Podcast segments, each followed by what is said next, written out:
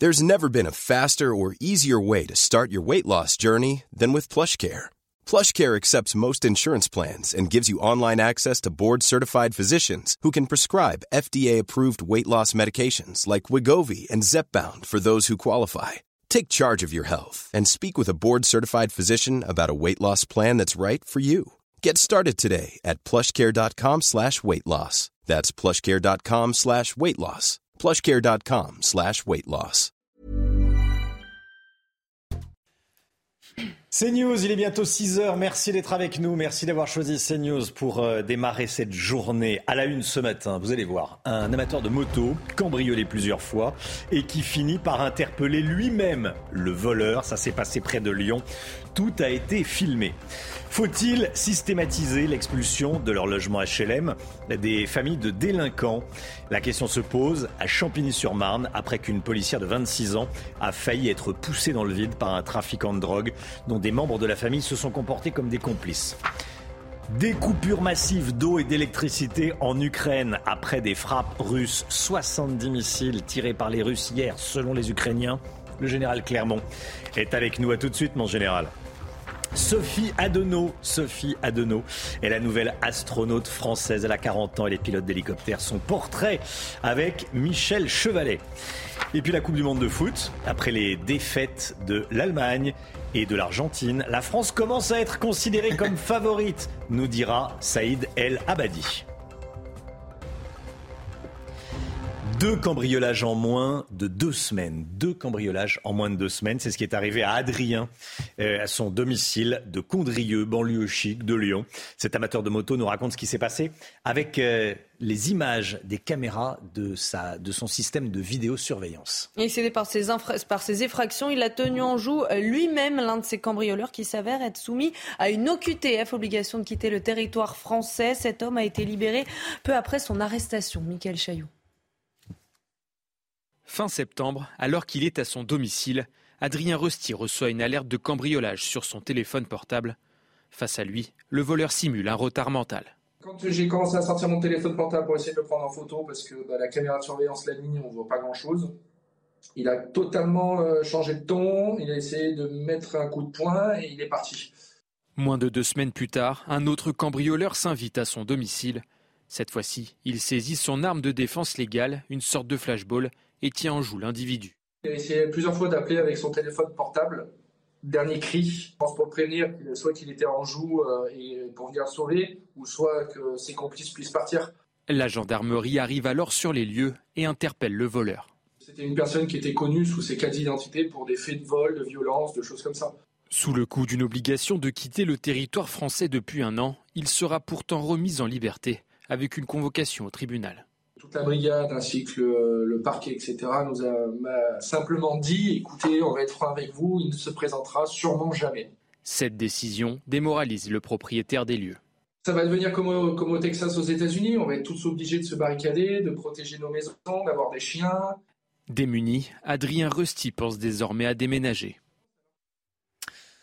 Ce drame à Rennes, le corps d'un couple, les corps d'un couple et de leur famille, de, leur fille de 25 ans, ont été découverts dans un pavillon situé dans un quartier résidentiel. Les autopsies devront déterminer les causes des décès. Le couple est décédé, la fille de 25 ans également, Chana. Hein. Une lettre écrite par le père a été trouvée au domicile familial. Il explique mettre fin à ses jours ainsi qu'à ceux de sa compagne et de sa fille parce qu'il était atteint d'une maladie grave. Cette famille inconnue des services de police était décrite comme discrète par leurs voisins.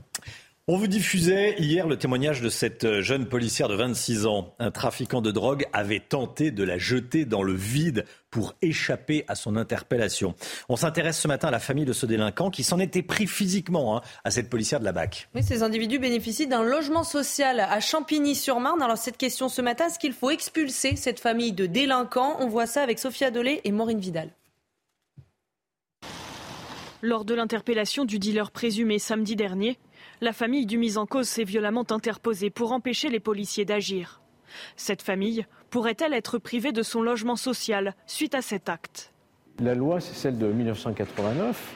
C'est-à-dire que quand vous êtes locataire d'un logement social, par exemple, il faut occuper l'appartement de manière paisible. Vous ne troublez pas le voisinage. Qui plus est, vous ne livrez pas des trafics, notamment de stupéfiants. Mais l'expulsion n'est pas si simple, car le bailleur doit obtenir une décision de justice, puis l'accord du préfet. Pour lutter contre la délinquance, des municipalités ont déjà pris ce type de décision. C'est une loi qui est de plus en plus appliquée aujourd'hui, on le voit dans plusieurs villes qui ont mis en place des chartes euh, qui associent à la fois la justice, la préfecture, les bailleurs et la mairie pour faire en sorte que des familles qui rendent la vie impossible aux autres eh bien, assument la responsabilité de celui qui trouble et euh, quittent ce logement. C'est le cas de la mairie de Nice qui a signé une convention avec le parquet et la préfecture des Alpes-Maritimes. Elle permet à l'office HLM d'être informé en cas de condamnation pénale d'un locataire. Et je vous pose la question ce matin sur le compte Twitter de, de CNews. Famille de délinquants HLM, faut-il les expulser? Oui, 88%, non, 12%. Vous continuez à voter déjà plusieurs centaines de réponses. Soyez là à 7h10. On parlera de, ce sujet avec Zartocht Bakhtiari, qui est maire euh, d'hiver droite de Neuilly-sur-Marne. Gérald Darmanin s'attaque à la sécurité dans les transports en commun. Il sera à la gare de l'Est de Paris ce matin. Le ministre de l'Intérieur qui a annoncé hier que deux fois plus de forces de l'ordre seront déployées dans les transports d'ici les Jeux Olympiques de 2024. Alors concrètement, vous le voyez, les effectifs passeront de 1675 policiers et gendarmes à 3510. De nouvelles unités de 60 à 90 policiers sont créées dans 8 grandes villes et 37 brigades seront déployées euh, dans les villes moyennes. Gérald Darmanin qui a également annoncé la création de commissariats au sein des gares pour, pour faciliter la prise de plainte. La corrida va-t-elle être interdite en France? C'est aujourd'hui que les députés vont se pencher sur la proposition de loi d'Émeric Caron.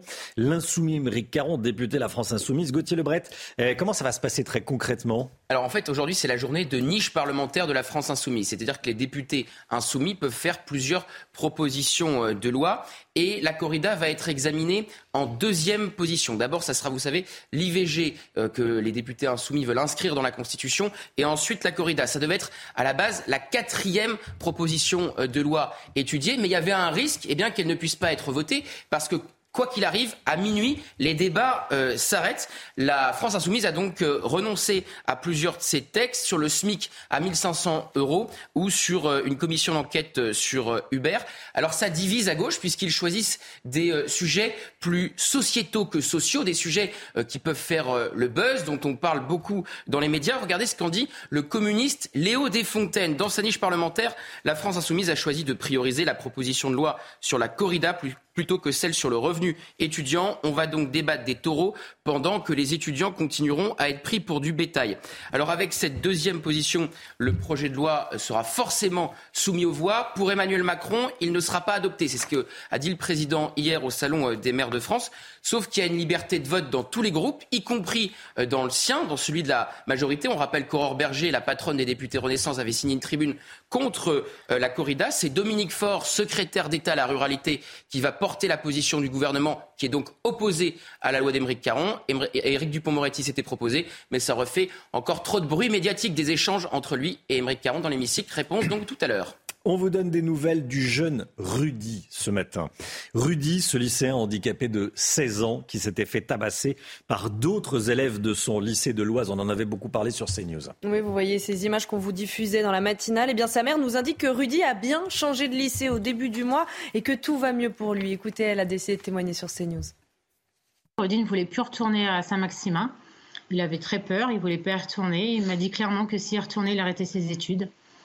Moi, ça m'embêtait. Je ne veux pas qu'à 16 ans, on arrête ses études parce qu'il a son avenir devant. Donc, on a décidé de changer de lycée. Ça s'est fait très vite et j'ai réussi à avoir un, il a réussi à avoir un transport MDPH qui le prend en charge, qui l'amène au lycée, qui le ramène. Ça se passe bien pour lui, il a été super bien accueilli, j'en suis même très contente.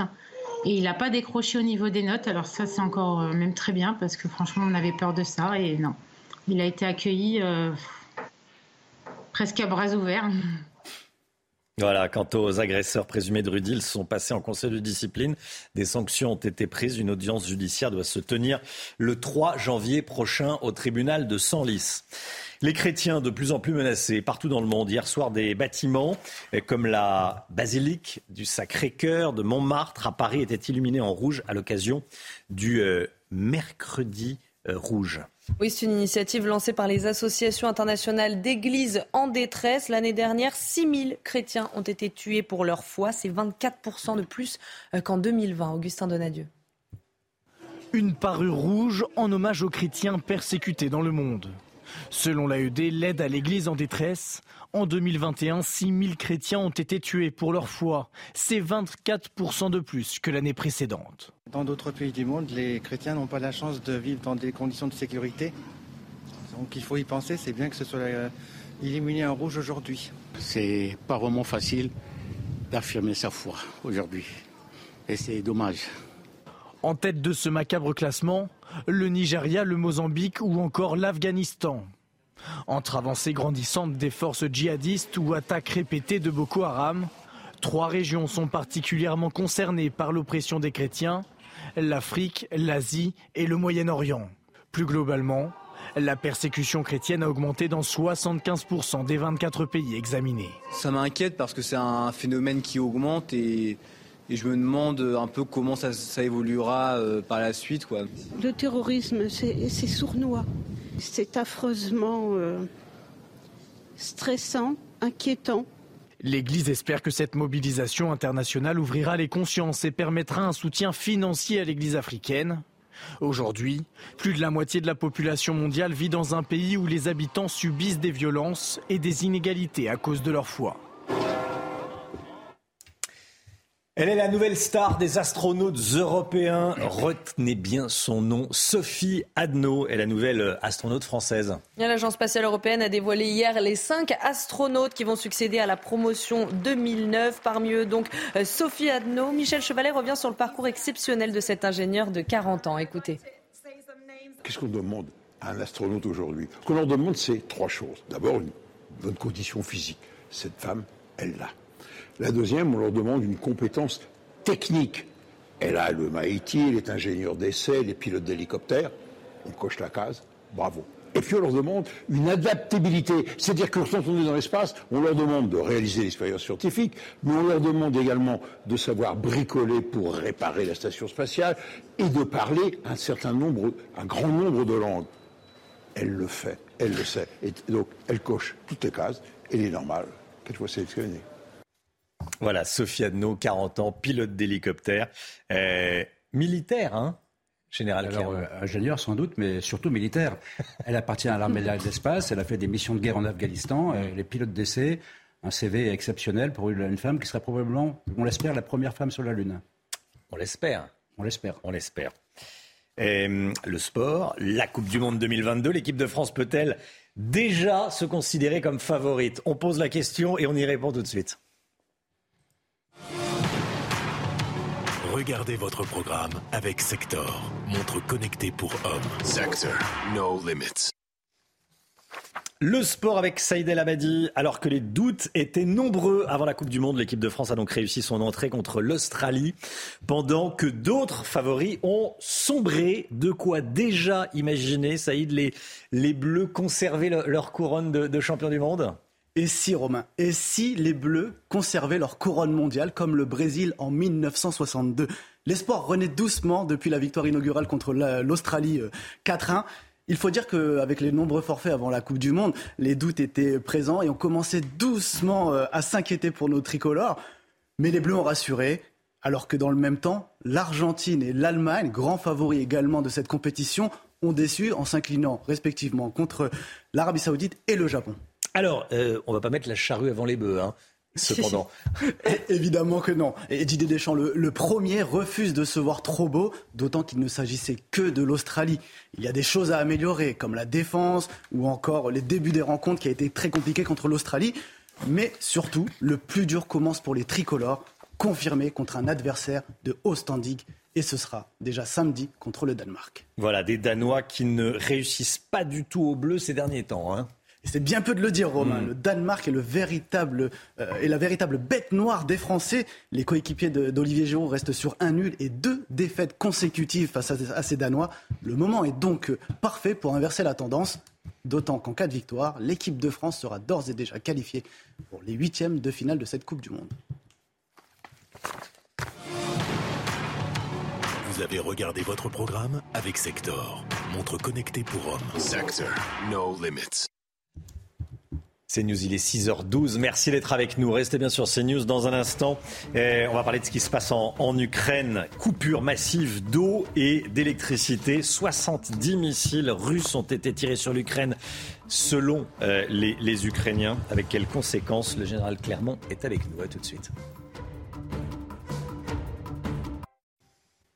C'est News, il est 6h15. La guerre en Ukraine, les dernières informations et les tirs de missiles euh, sur l'Ukraine, notamment sur les centrales électriques. C'est juste après le point info avec Chanel Housteau. Près de 8 Français sur 10 pensent que le gouvernement n'arrive pas à maîtriser l'immigration. 77% précisément, c'est le résultat de notre dernier sondage CSA pour CNews. Une tendance qui s'inverse complètement selon la tranche d'âge des sondés, notamment chez les 50-64 ans. 83% d'entre eux pensent qu'au contraire, le gouvernement maîtrise l'immigration en France.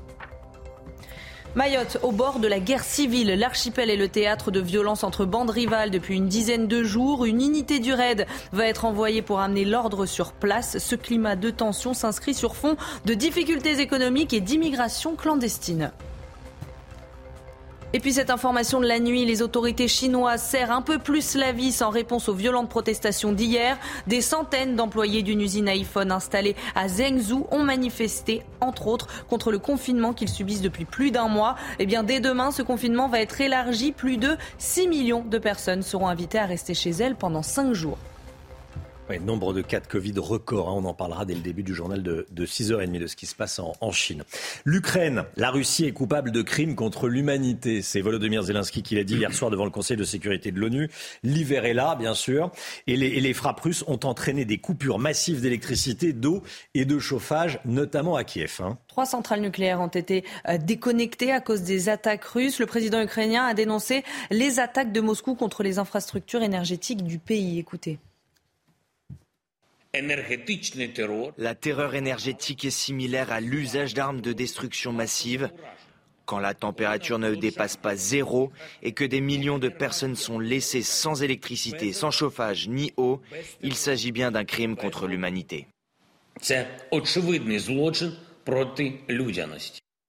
Général Clermont, l'énergie est au cœur de, de cette guerre. La stratégie des Russes, c'est de couper le courant à l'Ukraine. Où en sont-ils? La stratégie, c'est de faire du froid et de l'hiver une arme de guerre. Et en fait, tout ça a commencé le 8 octobre. Qu'est-ce qui s'est passé le 8 octobre? L'attentat du pont de Kerch, vous vous souvenez, et surtout la nomination à la tête des opérations spéciales du général Sourovikine, qui est un aviateur. Donc il adopte une stratégie d'aviateur. Donc la stratégie aujourd'hui, c'est de mener une campagne aérienne, c'est-à-dire des raids aériens réguliers tous les jours pendant des semaines. Ça a commencé le 8 octobre. Ce sont des bombardiers stratégiques qui décollent de Russie, qui sont invulnérables parce qu'ils ne franchissent pas la frontière de l'Ukraine et ils tirent des missiles de croisière long portée ou des missiles de tout type sur toutes les villes d'Ukraine. Et cette campagne aérienne, elle a commencé le 8 octobre et elle peut durer tout l'hiver. Donc avec ce potentiel, euh, la Russie a la capacité de mettre l'Ukraine à genoux l'Ukraine énergétique, euh, la capacité de, régénération, la, capacité des, usines d'armement et de réparation de l'Ukraine. Donc c'est un événement majeur de cette guerre. C'est un changement stratégique majeur. Et pendant ce temps, ça explique le retrait de Kherson. Les Russes sont, sont, repliés de Kherson pour prendre des positions défensives et laisser la parole à l'aviation de bombardement. Hein, je le rappelle, je l'ai dit depuis le début de cette guerre, l'aviation est invisible, mais elle sera décisive dans cette guerre. Merci mon général, restez bien avec nous. Adrien Quatennens n'a pas retrouvé sa place hein, au sein du groupe LFI à l'Assemblée. Les insoumis euh, ne veulent pas le, faire revenir pour le moment après les nouvelles révélations de l'ancienne compagne hein, du député Céline Katnins qui dénonce des colères, des crises, des violences physiques et morales dont elle aurait été victime de la part de, son mari dont elle est en plein divorce, son mari député euh, La France Insoumise et ce depuis plusieurs années, Chana. Hein. Ce que dément catégoriquement Adrien Quatennens, il sera mis à l'écart du groupe politique jusqu'à la décision euh, de la justice. Le récit de Michael Dos Santos. Dans son communiqué, Céline Katnins commence par justifier sa démarche. L'épouse du député Léfi a voulu, dit-elle, rééquilibrer les choses. Face aux déclarations de M. Katnins, arguant médiatiquement d'une seule gifle dans un contexte d'extrême tension et d'agressivité mutuelle, je ne peux rester dans le silence face à des propos que j'estime mensongers. Céline Katnins dénonce également la version très personnelle de son époux et sa tendance à minimiser les faits. Cela fait plusieurs années que je subis ces colères, ces crises, des violences physiques et morales. Au cours de ces dernières années, j'ai voulu le divorce à trois reprises. À chaque fois sous la pression, je suis revenu en arrière. Quelques heures plus tard, Adrien Quatennens a contre-attaqué via son avocate. Sa défense dénonce des propos mensongers liés au divorce du couple, des différends financiers et des divergences sur la garde de leur enfant. La plupart des accusations n'ont pas été retenues contre lui. Aucun fait de violence répété, ni de harcèlement évoqué ce matin par Céline Quatennens n'ont été retenus par le parquet. Mon client a jusqu'ici tenu à réserver ses arguments dans le cadre de la procédure judiciaire. Après avoir reconnu plusieurs disputes et lui avoir donné une gifle il y a un an, Adrien Quatennens sera entendu par un procureur à huis clos le 13 décembre prochain. Restez bien avec nous, l'économie, dans un instant avec l'homme Guillot qui nous dira ce que les dirigeants voient arriver devant eux pour les prochains mois et notamment pour l'année 2022. Vent de pessimisme chez les dirigeants d'entreprise. À tout de suite. Rendez-vous avec Pascal Pro dans l'heure des pros, du lundi au vendredi de 9h à 10h30. L'économie, un baromètre s'intéresse au niveau de confiance des dirigeants et le moins qu'on puisse dire, le mix, c'est que leur morale n'est pas au plus haut. Hein. Oui, Romain, si on faisait la, la, météo euh, des dirigeants et de leur morale en ce moment, euh, je vous annoncerai du brouillard et du mauvais temps. En effet, en septembre 2021, à la sortie de la crise Covid, les dirigeants d'entreprise étaient 61% à dire qu'ils étaient optimistes pour les perspectives de leurs entreprises et donc de l'économie. Aujourd'hui, ils ne sont plus que 23% selon le dernier baromètre Syntec sur la compétitivité des entreprises françaises. Dans le détail, 38% des dirigeants prévoient une détérioration de leur activité contre seulement 23% une amélioration. Les dirigeants du secteur industriel sont les plus pessimistes à 47%. Et ce qui les inquiète le plus, eh bien, c'est ce qui nous inquiète tous hein, en réalité, c'est l'évolution des coûts de l'énergie à 90%. Ils redoutent que ça, ça fasse ralentir la, la production, ralentir l'économie et que ça ait des conséquences pour tout le monde. Ils sont aussi inquiets de l'évolution des coûts des matières premières, des difficultés de recrutement et puis également des hausses de salaire, des problèmes d'approvisionnement et des tensions sociales. Ils listent de nombreux freins à la compétitivité des entreprises françaises par rapport aux autres pays, les difficultés de recrutement, le coût de la main-d'œuvre et enfin la fiscalité. Alors, euh, qu'est-ce qu'il faudrait faire pour leur euh, redonner le sourire, le moral? Eh bien, il faudrait, disent-ils, avant tout réduire les charges sociales et la pression fiscale. En effet, quand on compare hein, le coût du travail en France, il est compétitif pour les petits salaires. Hein, vous le voyez, le SMIC, 8% de charges contre 20% en Allemagne. Mais dès qu'on euh, regarde le, le, le, salaire des cadres, d'ingénieurs, de chercheurs, ces profils hein, dont ont besoin les, les entreprises, et eh bien là, en revanche, on est nettement moins compétitif et le coût euh, du travail devient plus élevé en France qu'ailleurs. Les entreprises aimeraient donc retrouver un peu d'air, mais pour ça, il faut des réformes. Or, 68% des dirigeants trouvent que ça ne va pas assez vite. Les réformes sont trop lentes ou beaucoup trop lentes, disent-ils. Autre chantier important, je le disais, hein, le coût de l'énergie qui est la principale source de préoccupation des Français, mais aussi des entreprises. Là encore, peu de marge de manœuvre, mais les dirigeants interrogés pour l'étude euh, sont 88% à estimer que si on veut retrouver de la compétitivité, cela passera nécessairement par un programme nucléaire fort et même 92% des grandes entreprises. L'énergie, sa disponibilité, son coût, c'est vraiment la clé des prochains mois pour vous, pour moi et pour les entreprises donc. C'était votre programme avec les déménageurs bretons, des déménagements d'exception. On dit chapeau les bretons. Information sur déménageurs-bretons.fr. 6h27, le temps, Alexandra Blanc. Et hop, France par brise. En cas de bris de glace, du coup, vous êtes à l'heure pour la météo avec France par brise et son prêt de véhicule. La météo avec vous, Alexandra. Vous nous emmenez en Martinique avec le raid des Alizés qui se déroule en ce moment.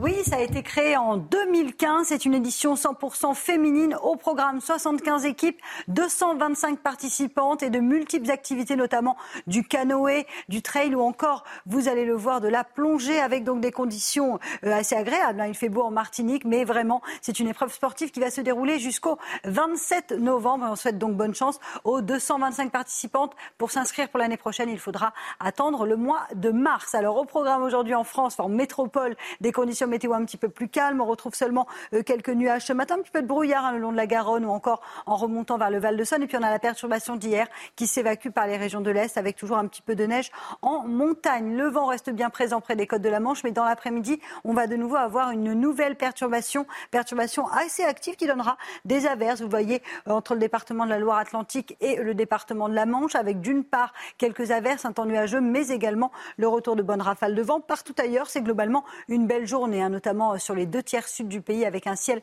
parfaitement dégagé à la montagne, sur le Lyonnais ou encore en allant vers le golfe du Lyon. On retrouvera également un petit peu de pluie euh, sur le Pays Basque, avec des pluies qui vont remonter de la péninsule ibérique et localement quelques flocons de neige sur les Pyrénées. Les températures, températures contrastées, 0 degré à Grenoble contre 12 degrés à La Rochelle, en moyenne 4 degrés à Dijon ce matin. Et dans l'après-midi, eh bien, les températures restent à peu près conformes au normal de saison. 13 à Paris, 15 degrés euh, pour le Bordelais, 13 degrés à Limoges ou encore à Clermont-Ferrand et tout de même 19 degrés du côté de Nice ou encore d'Ajaccio. La suite du programme, demain conditions météo assez euh, mitigées avec euh, localement quelques nuages et puis amélioration pour la fin de semaine, notamment pour la journée de samedi qui sera la plus belle journée de la semaine avant une nouvelle dégradation attendue sur le nord dimanche matin.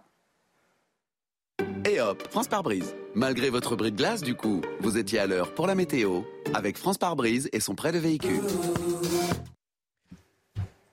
C'est News, il est 6h29. Merci d'être avec nous. À la une, ce record de contamination à la Covid en Chine. Les autorités viennent de décider le confinement de 6 millions de personnes à Zhengzhou où des salariés protestent violemment contre leurs conditions d'enfermement dans des usines. 77% des Français estiment que le gouvernement échoue à maîtriser l'immigration en France. Sondage exclusif CSA pour CNews. Mayotte est hors de contrôle. Des policiers du RAID sont envoyés sur place. Gauthier Lebret à 6h50 pour l'éditorial. Charles III bannit le foie gras à la table des Windsor pour Noël. Réaction de producteurs de foie gras dans le journal. Et puis le foot, Neymar et Ronaldo font leur entrée en lice dans le mondial. Les superstars du foot jouent aujourd'hui pour les matchs Brésil-Serbie et Portugal-Ghana. Saïd El Abadi est avec nous. A tout de suite, Saïd. Cette information de la nuit, nombre record donc de contamination en Chine. Les autorités chinoises serrent un peu plus la vis en réponse aux violentes protestations d'hier, Chana. Des centaines d'employés d'une usine iPhone installée à Zhengzhou ont manifesté entre autres contre le confinement anti-Covid qu'ils subissent depuis plus d'un mois. Eh bien, dès demain, ce confinement va être élargi. Les explications avec Augustin Donadieu. 6 millions de personnes de nouveau confinées. Cela se passe à Zhengzhou, en Chine. Pendant au moins cinq jours, plus aucun habitant n'est autorisé à quitter la zone sans un test Covid négatif avec l'autorisation des autorités. Cette décision fait suite à de violentes protestations dans la plus grande usine de fabrication d'iPhone du pays. Des ouvriers qui manquent de nourriture, prêts à tout pour fuir l'usine dans laquelle ils sont contraints de vivre 24 heures sur 24 au contact de malades du Covid. L'Empire du Milieu est la dernière grande puissance à mener une stratégie zéro Covid. Mais malgré ces efforts, la Chine enregistre 31 500 personnes infectées, pour la plupart asymptomatiques. Une goutte d'eau comparée aux 1,4 milliard d'habitants que compte le pays. La corrida, la corrida va-t-elle être interdite en France? C'est aujourd'hui que les députés vont se pencher sur la proposition de loi du député insoumis Émeric Caron. À Arles, cette proposition de loi divise aficionados et détracteurs. Reportage signé Stéphanie Roquet. Ils sont âgés de 9 à 23 ans. Ces élèves de l'école taurine d'Arles, équipés de capes et de moulettas, s'entraînent à faire des passes au centre de l'arène. Ils apprennent un respect et à respecter cet animal, parce que cet animal, quand vous ne le respectez pas, c'est là qu'il peut vous faire mal. C'est un art de vivre, un continuum Hein, depuis l'animal jusqu'au spectacle esthétique et rituel et ritualisé. Une tradition indéfectible pour ces apprentis toreros. Mais aujourd'hui, à l'Assemblée nationale, les députés devraient débattre sur l'interdiction de la corrida en France, une abolition attendue depuis des années par de nombreux détracteurs. La tauromachie, c'est un spectacle dont plus personne ne veut. D'ailleurs, c'est un spectacle en perte de vitesse. Mais si on devait attendre qu'elle s'arrête, il faudra attendre encore 30 ans. Donc je pense que puisque plus personne n'a d'intérêt à la voir vivre, et encore moins économiquement, il vaut mieux qu'elle s'arrête tout de suite. Entre 2004 et 2021, dix propositions de loi anti-corrida ont été déposées sans jamais aboutir. Adrien Quatennens ne retrouvera pas sa place au sein du groupe La France Insoumise à l'Assemblée. En tout cas, pour le moment, les Insoumis ne veulent pas le réintégrer après les nouvelles révélations de sa compagne, son ex-compagne dont il est en train de divorcer. Euh, Céline Quatennens, qui accuse l'Insoumis de colère, de crise, de violence physique et, morale dont elle aurait été victime. Gauthier Lebret avec nous. Décidément, la, France Insoumise est dans une très mauvaise passe. Hein. C'est absolument catastrophique pour la France Insoumise, cette histoire, euh, Romain. Il n'arrive pas à se défaire de cette histoire. On se souvient du tweet très polémique de Jean-Luc Mélenchon au, moment où cette affaire a éclaté, où il n'avait pas de mots pour la compagne d'Adrien Quatennens. Jean-Luc Mélenchon, qui était justement en train de s'activer pour préparer le retour d'Adrien Quatennens dans euh, l'hémicycle. Et puis, aujourd'hui, vous venez d'en parler avec la corrida, c'est la journée parlementaire consacrée à la France insoumise, qui est donc complètement impactée par cette histoire. Je voyais un tweet du député Alexis Corbière qui vantait eh l'une de ses euh, interviews dans, les médias pour parler de la niche parlementaire de la France insoumise. Il sera forcément questionné également sur cette affaire euh, Et puis, la NUPES se rapproche un peu plus chaque jour de l'implosion. Pour Sandrine Rousseau, Europe Écologie Les Verts, et Olivier Faure, premier secrétaire du Parti Socialiste, hors de question de revoir Adrien Quatennens un jour dans l'hémicycle, tandis que la France insoumise était plus prudente hier par euh, communiqué. Adrien Quatennens ne participera pas évidemment à l'activité du groupe parlementaire jusqu'au terme de la procédure judiciaire. Mais Marine Le Pen, qui était hier sur notre antenne, demande sa démission dès maintenant du groupe insoumis. Sauf que la France insoumise met en avant l'avocate d'Adrien Quatennens qui nie les nouvelles, les nouvelles, accusations de sa compagne. Alors Adrien Quatennens, vous le savez, a tout de même reconnu une gifle. Il y a eu aveu. Alors était-ce un acte de récidiviste? C'est ça la vraie euh, question. Ça sera à la justice de trancher. Mais quand une telle affaire touche un autre parti politique, la France insoumise est toujours beaucoup moins mal à l'aise pour demander des démissions. Merci Gauthier. Près de 8 Français sur 10 pensent que le gouvernement n'arrive pas à maîtriser l'immigration. 77% précisément, c'est le résultat de notre sondage exclusif. C'est ça pour CNews. Une tendance qui s'inverse complètement selon la tranche d'âge des sondés, notamment chez les 50-64 ans. Écoutez l'analyse de Julie Gaillot de l'Institut CSA. Ce qu'on voit, c'est qu'aujourd'hui, une très large majorité de Français, 77%, pense que le gouvernement ne parvient pas à maîtriser l'immigration en France. C'est non seulement un chiffre qui est extrêmement large, mais en plus il est extrêmement consensuel. C'est-à-dire qu'il est partagé par tous les Français, quel que soit leur sexe, leur âge, leur profession ou encore leur euh, proximité avec certains partis politiques.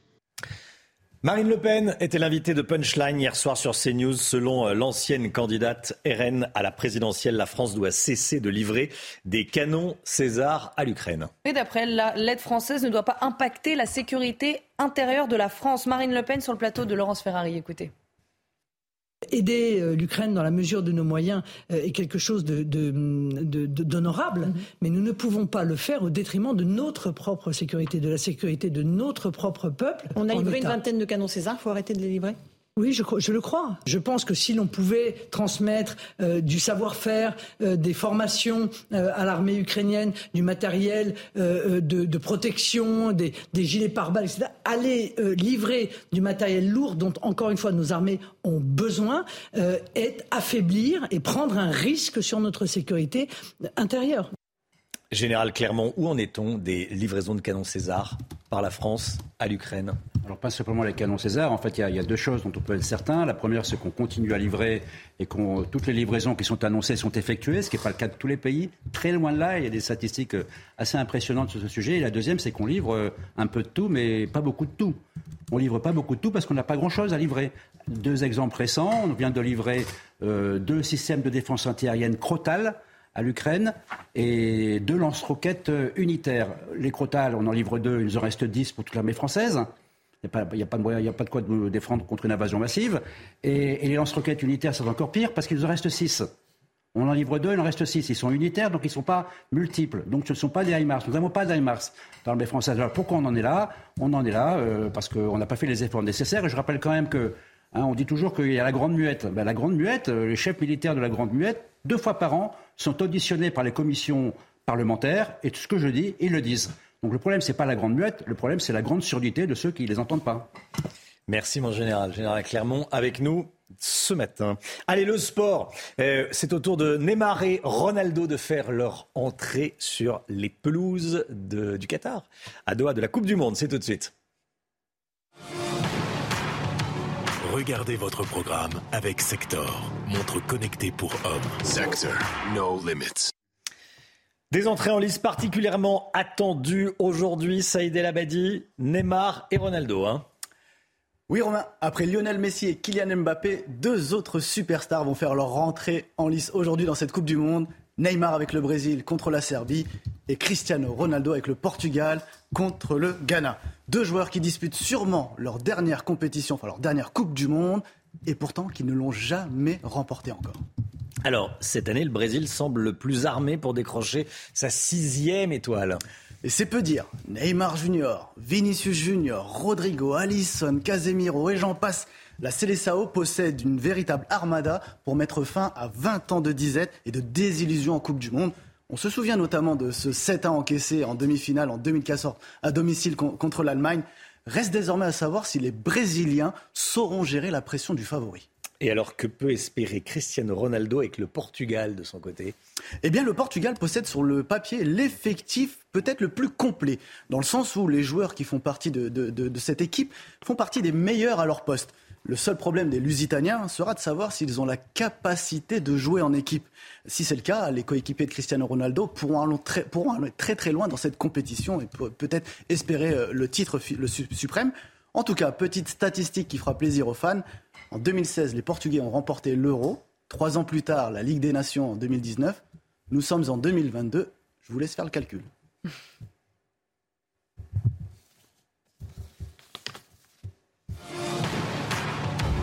Vous avez regardé votre programme avec Sector, montre connectée pour hommes. Sector, no limits.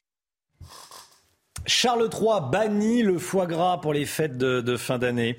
Eh, pas de foie gras à la table de la famille royale d'Angleterre. Réaction fâchée évidemment de producteurs du Sud-Ouest. C'est dans un instant. Restez bien avec nous sur CNews. Bon réveil à tous. À tout de suite. Il est 7h moins le quart, bienvenue à tous. Dans un instant, on ira en Gironde, colère des producteurs de foie gras, puisque euh, Charles III, le roi d'Angleterre, bannit le foie gras euh, de la table de la famille royale pour les fêtes de Noël. Tout d'abord, le point info Chanel Housteau. La sécurité dans les transports en commun. Gérald Darmanin sera à la gare de l'Est à Paris ce matin. Le ministre de l'Intérieur a annoncé hier que deux fois plus de forces de l'ordre seront déployées euh, dans les transports d'ici les JO 2024. Gérald Darmanin qui a également annoncé la création de commissariats au sein des gares pour faciliter la prise de plainte. Ce drame à les corps d'un couple et de leur fille de 25 ans ont été découverts dans un pavillon situé dans un quartier résidentiel. Des autopsies devront déterminer les causes des décès. Une lettre écrite par le père a été trouvée au domicile familial. Il dit mettre fin à ses jours ainsi qu'à ceux de sa compagne et de sa fille parce qu'il était atteint d'une maladie grave.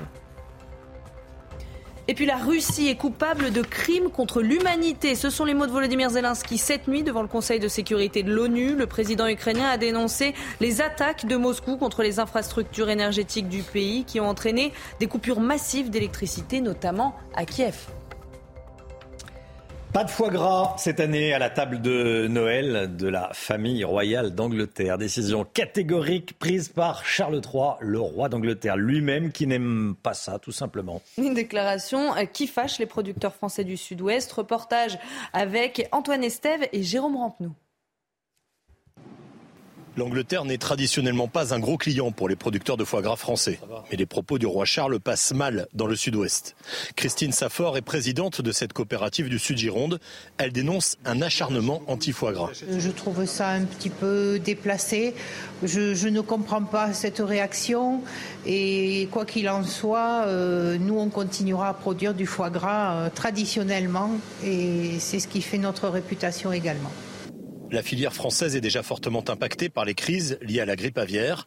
Alors quand le roi d'Angleterre en personne bannit le foie gras des tables royales, ce producteur estime que la pression des écologistes est plus forte que les traditions. Ça doit être aussi une pression de la partie des écologistes dans ce pays-là aussi, quoi. Hein. Donc. Euh, Après, bon, nous, on va défendre notre produit en France, et puis après, ben, les Anglais, s'ils veulent pas manger le foie gras, ben, ils ont qu'à le laisser pour nous. Nous, on le mangera. Hein. Vous inquiétez pas. Hein. Les temps changent sous la couronne britannique. Les Windsor raffolaient du foie gras sous le règne d'Élisabeth II, mais dès 2008, Charles III avait demandé que le roi des plats français soit retiré des tables de Clarence House, sa résidence privée. Le gestionnaire du réseau électrique Enedis se prépare au pire. Il s'entraîne aux possibles coupures d'électricité dès cet hiver. Et vous allez voir que les techniciens d'Enedis ont tout prévu pour faire face aux coupures de courant. Barbara Durand. Du coup, pour la fermeture, tu es prêt? Les exercices comme celui-ci sont devenus réguliers pour les opérateurs d'Enedis. Depuis la rentrée et dans la perspective d'un hiver difficile, ils se préparent à couper de manière tournante l'électricité sur tout le territoire. Et voici à quoi cela ressemblerait. On va commencer en fait par couper euh, certaines lignes électriques, mais pas toutes. Donc là, on voit bien qu'en fait, ce réseau-là, il est hors tension. Et puis en fait, on a une, autre ligne électrique qui, elle, reste sous tension. Et puis, une fois qu'il y aura deux heures qui se seront écoulées, en fait, on va rétablir les clients qui ont subi cette première coupure. Et en fait, ce sont, c'est une autre ligne électrique qui va être impactée par le délestage. L'objectif ultime pour les agences de conduite régionale en utilisant le délestage, éviter le blackout, c'est-à-dire une panne géante et incontrôlable. L'équilibre est en permanence maintenu. Donc il faut qu'il y ait toujours en face de la consommation autant de production. Dans le cas contraire, tout est prévu on a une parabole sur ce site-là qui est protégée par un dôme, c'est-à-dire qui va résister à des vents euh, qui vont aller au-delà de 220 km/h, hein, qui sont des phénomènes euh, jamais atteints. Et ça, ça va nous permettre en fait de conserver la communication à la fois avec le gestionnaire de transport euh, du réseau, donc RTE, et aussi les, les postes sources, de façon à réamorcer l'électricité sur le territoire français. La population devrait être prévenue trois jours avant d'un risque de coupure. C'est News, il est 6h48. Merci d'être avec nous dans un instant. Mayotte, Mayotte au bord de la guerre civile. On en parle avec Gauthier Lebret. À tout de suite. Rendez-vous avec Jean-Marc Morandini dans Morandini Live du lundi au vendredi de 10h30 à midi. 6h51, Mayotte au bord de la guerre civile. Mayotte hors de contrôle, Mayotte symbole de l'immigration incontrôlée. Depuis plus de dix ans, des bandes rivales sèment le chaos à Mayotte. Gauthier Lebret, les, les élus de l'archipel lancent un, cri d'alarme et demandent au, gouvernement d'intervenir. Hein. Oui, ils disent que Mayotte, effectivement, est au bord de la guerre civile. Un homme de 20 ans a été euh, tué à la machette le 12 novembre dernier. Depuis, c'est un déchaînement euh, de violence entre bandes rivales, même euh, au-delà. Dimanche, un automobiliste a été poignardé. Samedi, soir, un jeune a eu les deux mains coupées, selon Mayotte la première. Plusieurs bus scolaires ont été attaqués. Et là aussi, des élèves et le chauffeur de bus ont reçu des coups de machette. Des scènes d'horreur, de barbarie et de terreur. Voilà comment est décrit la situation sur place par la députée de Mayotte, Estelle Youssoufa. Des maisons ont été incendiées, la population sur place se barricade, se barricade et se sent bien abandonnée. L'insécurité gangrène l'archipel depuis de nombreuses années. Le nombre de coups et de blessures volontaires sur personnes de 15 ans ou plus a augmenté de 153 en 10 ans. Cette députée veut donc pousser un cri de détresse. Regardez ce qu'elle dit. On parle de hordes de centaines de jeunes, la plupart d'entre eux des Comoriens en situation irrégulière qui ont entre 12 et 13 ans, sont armés de machettes et qui sèment la mort. Il faut savoir qu'à Mayotte, plus de la moitié de la population est étrangère et en grande partie en situation irrégulière, précise cette députée, principalement en provenance des, Comores. On va peut-être voir une carte pour que vous compreniez bien. Voyez, voilà. Donc il y a beaucoup de, personnes qui partent des Comores, notamment en Kwassa Kwassa, un bateau. Euh, il y avait une polémique autour des propos d'Emmanuel Macron qui avait dit que le Kwassa Kwassa pêche peu. Il ramène du Comoréen. Cette parole, prise de parole du président de la République, avait à l'époque créé la polémique. Il y a environ 100 kilomètres qui séparent euh, les Comores et Mayotte. Alors donc, en 30 ans, la population a été multipliée par 4 selon l'INSEE. On serait à 400 000 habitants aujourd'hui. Si on ne fait rien, il y aura 700 000 habitants à Mayotte en 2050, disait Gérald Darmanin en août dernier. Alors justement, Gauthier, que veut faire le ministre de l'Intérieur pour, pour lutter contre ce phénomène, qui n'est pas nouveau hein Non, alors dans l'immédiat, pour lutter contre cet immense chaos, le ministre de l'Intérieur a envoyé une dizaine de policiers du RAID sur place. Il promet de renforcer les moyens militaires et de la justice à Mayotte pour répondre aux interpellations. Il va donc au-delà de son portefeuille, le ministre, puisqu'il parle eh bien, de militaire et de justice, qui ne concerne pas directement son ministère. Et puis, il y a trois mois, il a proposé de durcir les conditions du droit du sol. Il y a une exception à Mayotte au droit du sol euh, en France. Pour devenir français à la naissance, il faut avoir un parent qui est sur l'île depuis au moins trois mois, qui habite sur l'île depuis au moins trois mois. Gérald Darmanin veut passer ce délai à un an. Il y a un enjeu très politique pour le gouvernement à Mayotte. Lors de la dernière élection présidentielle, il y a quelques mois, en 2022, Marine Le Pen est arrivée en tête au premier tour, mais aussi au second. Elle a fait près de 60% des voix contre Emmanuel Macron. Merci Gauthier. 8h15, soyez là. Laurence Ferrari recevra Marlène Schiappa, secrétaire d'État à l'économie sociale et, solidaire. Marlène Schiappa qui est à l'initiative d'un documentaire qui sera diffusé demain soir sur C8. Femmes battues, violence au cœur des foyers. Pardonnez mon chat dans la gorge. Marlène Schiappa, invitée de Laurence Ferrari, 8h15. Allez, la, la musique tout de suite. Votre programme vous est présenté par IG Conseil. Les économies d'énergie sont l'affaire de tous. Votre projet chauffage-isolation, notre mission. Bye bye, bye bye, c'est le nouveau single, le titre du nouveau single de Carla. La chanteuse fait ses adieux à un petit ami infidèle. Voilà, bon, c'est la vie. C'est son clip ce matin. Bye bye.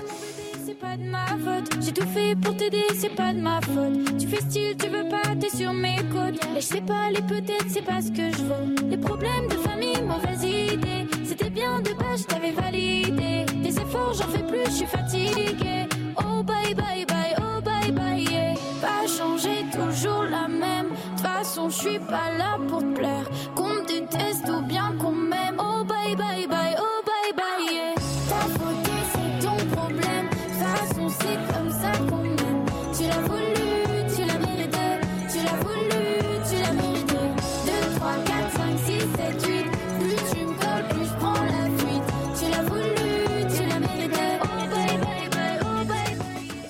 Votre programme vous a été présenté par IG Conseil. Les économies d'énergie sont l'affaire de tous. Votre projet chauffage-isolation, notre mission.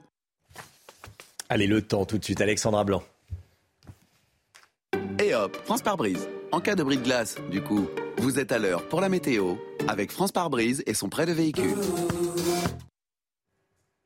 Alexandra, la météo est, plus calme aujourd'hui, hein, plus calme qu'hier. Oui, notamment euh, du côté de Chabanon, avec le retour à des conditions météo un peu plus calmes. Regardez ces images tout simplement splendides, avec depuis hier eh bien, le retour à un temps sec et ensoleillé du côté de Chabanon, petite station de ski située dans les Alpes de Haute-Provence. Alors attention, une vigilance vient de tomber il y a seulement quelques minutes. Elle concerne le Finistère, avec des vents tempétueux. Eh bien, nous avons ce qu'on appelle une forte houle attendue et donc, conséquence, risque de vagues submersion euh, sur la pointe bretonne, notamment sur la pointe du Finistère, à partir de cet après-midi. Alors ce matin, le temps est plutôt calme en Bretagne, mais c'est vraiment dans l'après-midi que ça va commencer à se gâter. Alors ce matin, attention, un temps assez brumeux, assez nuageux euh, sur les trois quarts euh, du pays. On retrouve toujours un petit peu de vent entre la région PACA et la Corse, et puis la perturbation d'hier qui s'évacue par les régions de l'Est. Et bien dans l'après-midi, regardez cette nouvelle perturbation qui arrive par la Bretagne, et cette perturbation qui va donc engendrer une forte houle avec une mer déchaînée attendue sur le Finistère. Soyez bien prudent évidemment,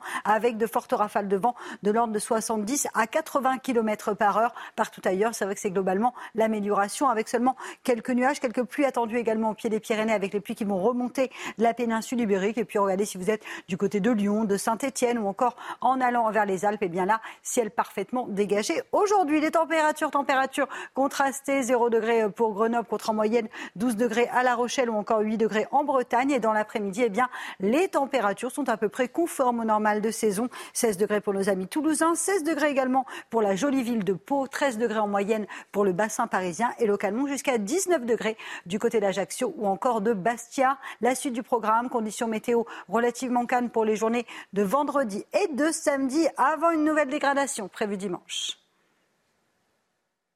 Et hop, France par brise. Malgré votre bris de glace, du coup, vous étiez à l'heure pour la météo avec France par brise et son prêt de véhicule. CNews, il est bientôt 7 heures. Merci d'être avec nous. Merci d'avoir choisi CNews pour démarrer cette journée à la une. Ce matin, un amateur de moto cambriolé plusieurs fois et qui finit par interpeller lui-même le voleur. Ça s'est passé près de Lyon. Tout a été filmé. Faut-il systématiser l'expulsion de leur logement HLM des familles de délinquants? La question se pose à Champigny-sur-Marne après qu'une policière de 26 ans a failli être poussée dans le vide par un trafiquant de drogue dont des membres de la famille se sont comportés comme des complices. Dans un instant, on sera avec un maire, le maire d'hiver droite de Neuilly-sur-Marne, Zartocht Bakhtiari. Des coupures massives d'eau et d'électricité en Ukraine après des frappes russes. 70 missiles auraient été tirés par les Russes hier, selon les Ukrainiens. Le général Bruno Clermont est avec nous. À tout de suite, mon général. Et puis la Coupe du Monde de foot, après les défaites de l'Allemagne et de l'Argentine, la France commence à être considérée comme favorite, nous dira Saïd El Abadi. A tout de suite, Saïd.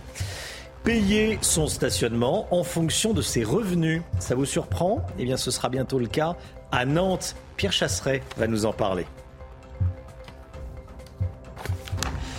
Deux cambriolages en moins de deux semaines, c'est ce qui est arrivé à Adrien, à son domicile de Condrieu, banlieue de Lyon. Cet amateur de moto nous raconte ce qui s'est passé avec images de caméras de vidéosurveillance à l'appui. Excédé par ses effractions, il a tenu en joue lui-même l'un de ses cambrioleurs qui s'avère être soumis à une OQTF, obligation de quitter le territoire français. Cet individu a été libéré peu après son arrestation. Michael Dos Santos. Fin septembre, alors qu'il est à son domicile, Adrien Rosti reçoit une alerte de cambriolage sur son téléphone portable.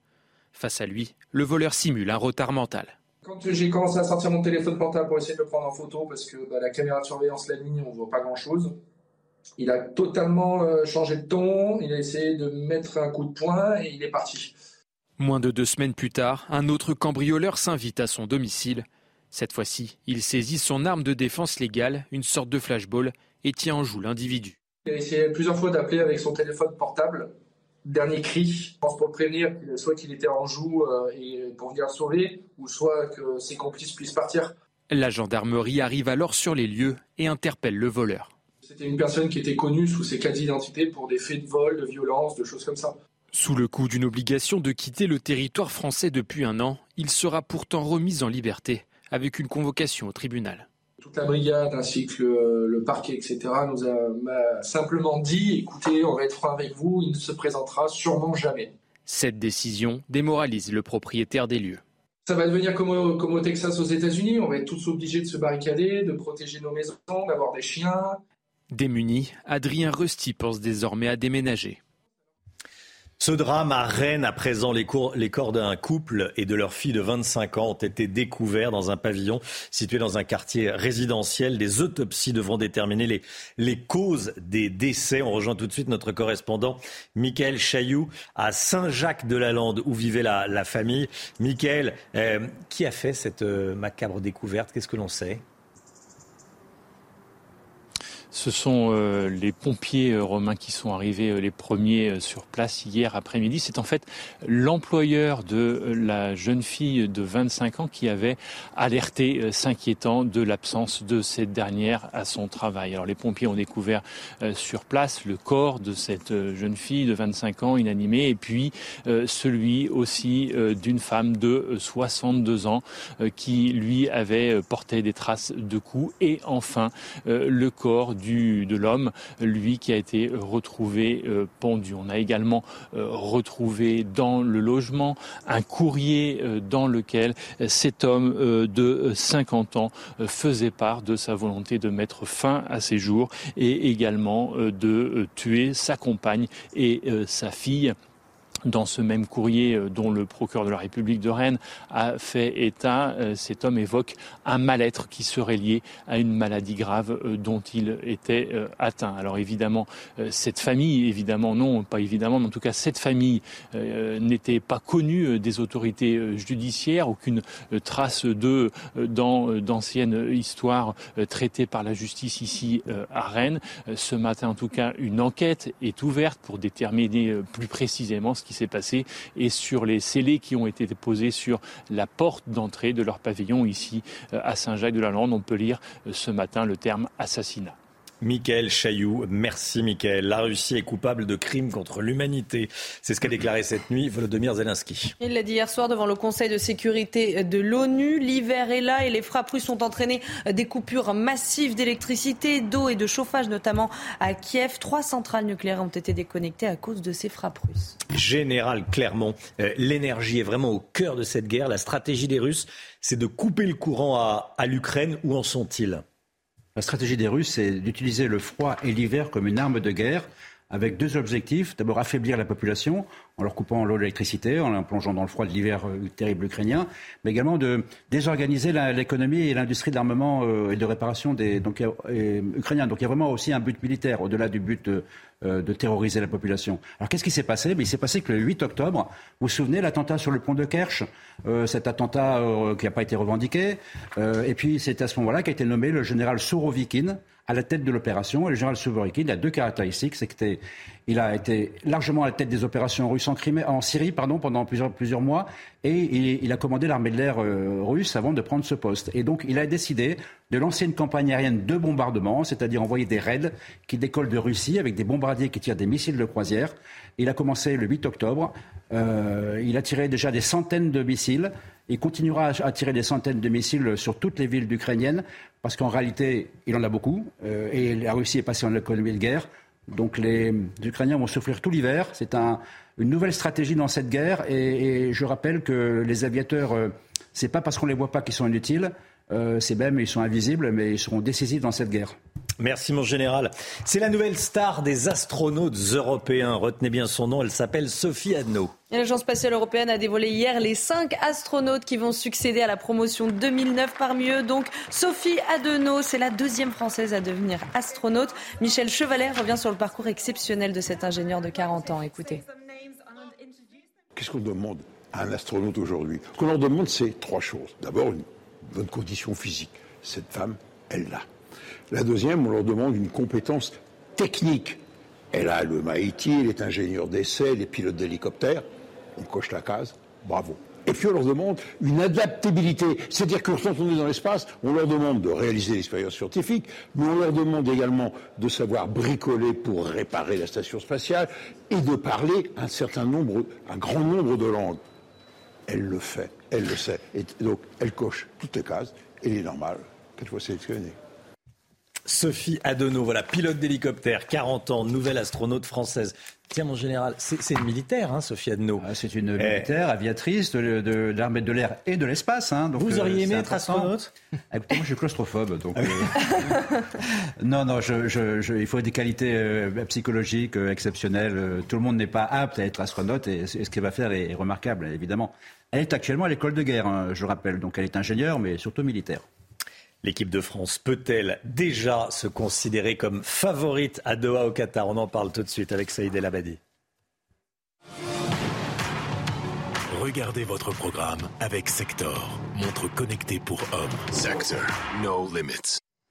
Alors que les doutes étaient nombreux avant la Coupe du Monde, l'équipe de France a donc réussi son entrée dans, la, Coupe du Monde contre l'Australie, pendant que d'autres favoris ont sombré. Je pense à l'Argentine, je pense à l'Allemagne. De quoi déjà imaginer les Bleus conserver leur titre de, champion du monde, Saïd? Et si?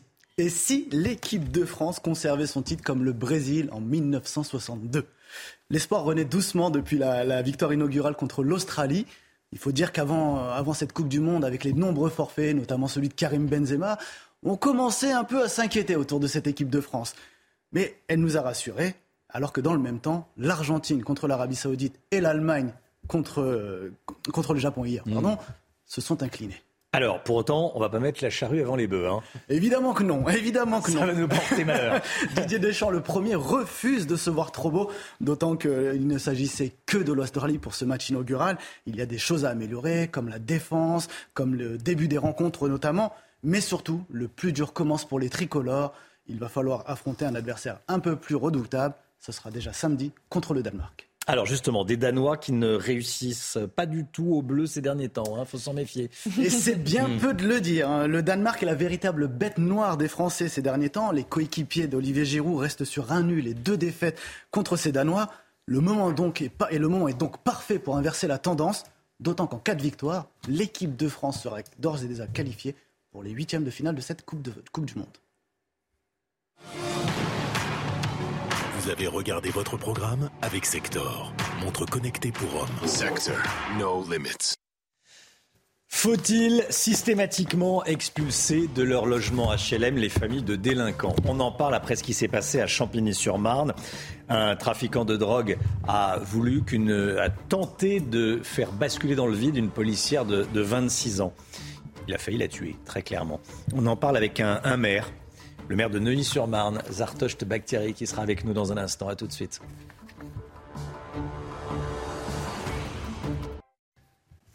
C'est News, il est 7h12. Merci d'être avec nous. On est en direct avec Zartocht Bakhtiari, maire d'hiver droite de Neuilly-sur-Marne. Bonjour monsieur le maire, merci d'être avec nous. Bonsoir. Merci d'avoir choisi CNews pour euh, parler ce matin. C'est une histoire qui a scandalisé beaucoup de personnes. On l'a révélé hier matin sur CNews. Je voulais qu'on poursuive.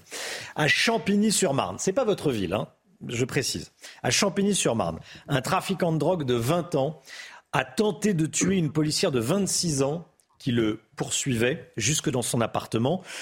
Il a essayé de la faire tomber dans le vide. Euh, le frère du trafiquant, donc dans l'appartement, a entravé le travail de la police dans l'appartement et s'est montré agressif et, et violent. Le logement est en l'occurrence un logement HLM, donc financé en partie par la solidarité nationale, par de l'argent public. Euh, ma question est toute simple. Est-ce qu'il faut expulser les familles de délinquants des HLM, monsieur le maire?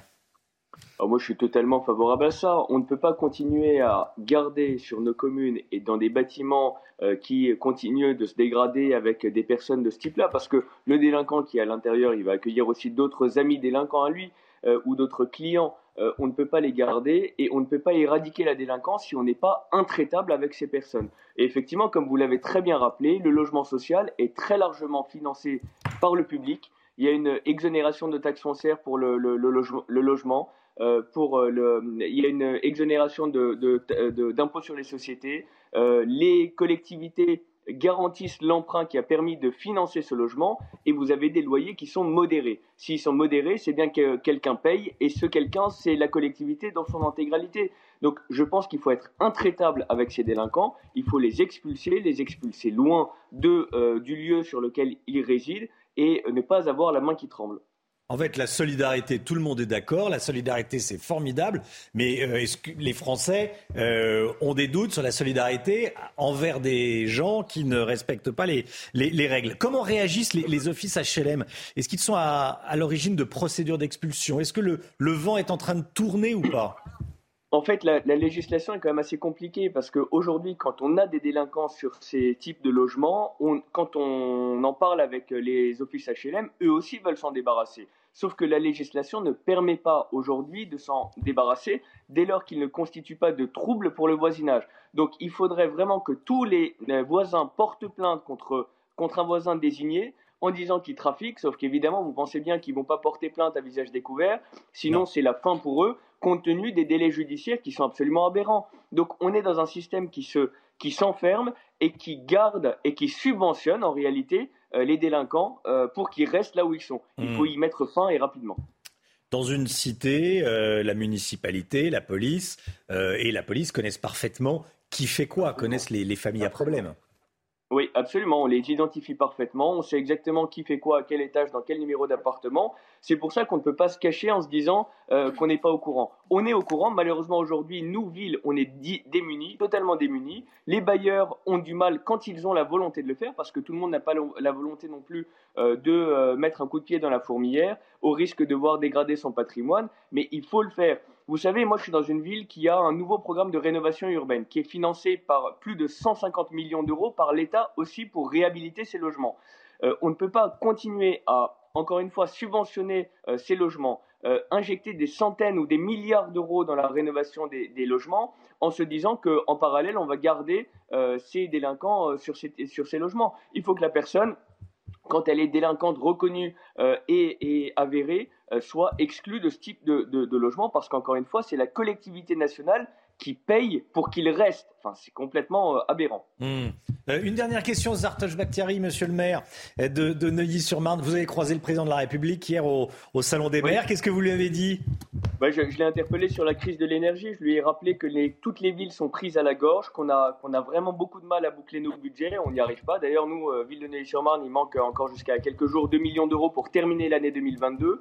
Euh, quand on passe de 2 millions à 10 à 12 millions d'euros de factures énergétiques sur nos villes, euh, on ne peut pas faire tourner nos écoles qui sont sous nos responsabilités, la police les services municipaux, etc. Donc, je lui ai rappelé l'urgence de la situation. Euh, voilà, je- j'espère qu'on sera entendu. Euh, les chiffres que Monsieur le Président avait n'étaient pas les bons euh, sur la, facture énergétique, donc je me suis permis de le lui rappeler. voilà, Zartoche Bakhtiari. Merci beaucoup, monsieur le maire. Voilà, les maires euh, qui ont les mains dans le cambouis, hein, comme on dit, euh, sont les maires qui font euh, tourner les, villes. Merci beaucoup, monsieur le maire, d'avoir été avec nous ce matin en, direct. Tiens, regardez, je, bon, je connais votre réponse, mais on pose la question sur le compte Twitter de CNews. Famille de délinquants en HLM, faut-il les expulser? Oula, oui, 92%, non, 8%. C'est pas un sondage, c'est une consultation sur le compte Twitter de CNews. Merci à vous, monsieur le maire Zartoche Bakhtiari, maire d'hiver droite de Neuilly-sur-Marne. 7h17, le point info, Chana Lousteau. Près de 8 Français sur 10 pensent que le gouvernement n'arrive pas à maîtriser l'immigration. 77% précisément, c'est le résultat de notre dernier sondage CSA pour CNews. Une tendance qui s'inverse complètement selon la tranche d'âge des sondés, notamment chez les 50-64 ans. 83% d'entre eux pensent qu'au contraire, le gouvernement maîtrise très bien l'immigration en France. Mayotte, au bord de la guerre civile, l'archipel est le théâtre de violences entre bandes rivales depuis une dizaine de jours. Une unité du raid va être envoyée pour ramener l'ordre sur place. Ce climat s'inscrit sur fond d'insécurité et d'immigration clandestine depuis plus de dix ans. Et puis cette information de la nuit, les autorités chinoises serrent un peu plus la vis en réponse aux violentes protestations d'hier. Des centaines d'employés d'une usine iPhone installée à Zhengzhou ont manifesté, entre autres, contre le confinement qu'ils subissent depuis plus d'un mois. Et eh bien dès demain, ce confinement va être élargi. Plus de 6 millions de personnes seront invitées à rester chez elles pendant 5 jours. L'économie SNCF, même sans voyager, même sans acheter de billets de train, euh, même sans prendre le train, vous payez. On en parle avec Lomique Guillot tout de suite. Votre programme avec les déménageurs bretons, des déménagements d'exception. On dit chapeau les bretons. Information sur déménageurs-bretons.fr. Alors écoutez bien, un ancien magistrat de la Cour des comptes a calculé le coût total de la SNCF pour les contribuables français. Et le moins qu'on puisse dire, le mix, c'est que la facture est salée. Hein. Oui, en effet, Romain, la SNCF coûte chaque année 18,5 milliards d'euros aux contribuables via les subventions de l'État et des régions. C'est ce que a calculé François Ecal, expert en finances publiques et fondateur du site FIPECO. Dans le détail, il y a trois types de dépenses. La première, eh bien, c'est euh, le TER et les Transiliens financés par l'État et les régions. C'est 9,4 milliards d'euros chaque année pour faire rouler euh, ces trains de, proximité. Ensuite, les contribuables payent la moitié des investissements de la SNCF pour un peu plus de 5 milliards. Et puis, il y a la dette de la SNCF. L'État en a repris une grosse partie à son compte. Rien que les intérêts. Rien que les intérêts, c'est 700 millions d'euros chaque année. Dernière source de dépenses pour l'État, eh bien l'État doit mettre au pot pour soutenir le régime spécial de retraite des cheminots. Ça représente 3,3 milliards d'euros pour euh, soutenir à peu près, financer à peu près 64% du montant des pensions. Et donc, ceux qui ne prennent jamais le train subventionnent en partie les billets des autres. Eh bien oui, exactement. Euh, l'ancien magistrat a calculé que les contribuables supportent à hauteur de 43%, 43% les frais de fonctionnement de la SNCF. Autrement dit, lorsque vous prenez le train, vous ne payez que 57% du coût réel du service. Le reste est payé par l'impôt, donc les ménages et les entreprises, qu'elles utilisent ou non les services de la SNCF. Alors attention, ce taux de subvention diffère selon le type de transport. Il est quasi nul pour les TGV, mais il représente 75% du coût des Transiliens et TER. Est-ce que ce coût est stable ou est-ce qu'il augmente avec les années Ah bah non, évidemment, il augmente, hein, ce serait trop facile. La première étude similaire réalisée en 2015 chiffrait le coût pour l'État à 14 milliards. C'était 16,7 milliards en 2020 et donc un peu plus de 18 milliards en 2021. Sans compter que malgré cette aide massive, eh bien, la SNCF continue de creuser sa dette. Elle est estimée à 36 milliards fin 2021. Les billets de train n'ont pas fini d'augmenter et on n'a donc pas fini de payer. C'était votre programme avec les déménageurs bretons, des déménagements d'exception. On dit chapeau les bretons. Information sur déménageurs-bretons.fr. Le montant d'une amende de stationnement sera euh, évalué en fonction de vos revenus. C'est ce qui va être mis en place à Nantes. Et on va en parler avec Pierre Chasseret dans un instant. A tout de suite, Pierre. Rendez-vous avec Pascal Pro dans l'heure des pros, du lundi au vendredi de 9h à 10h30.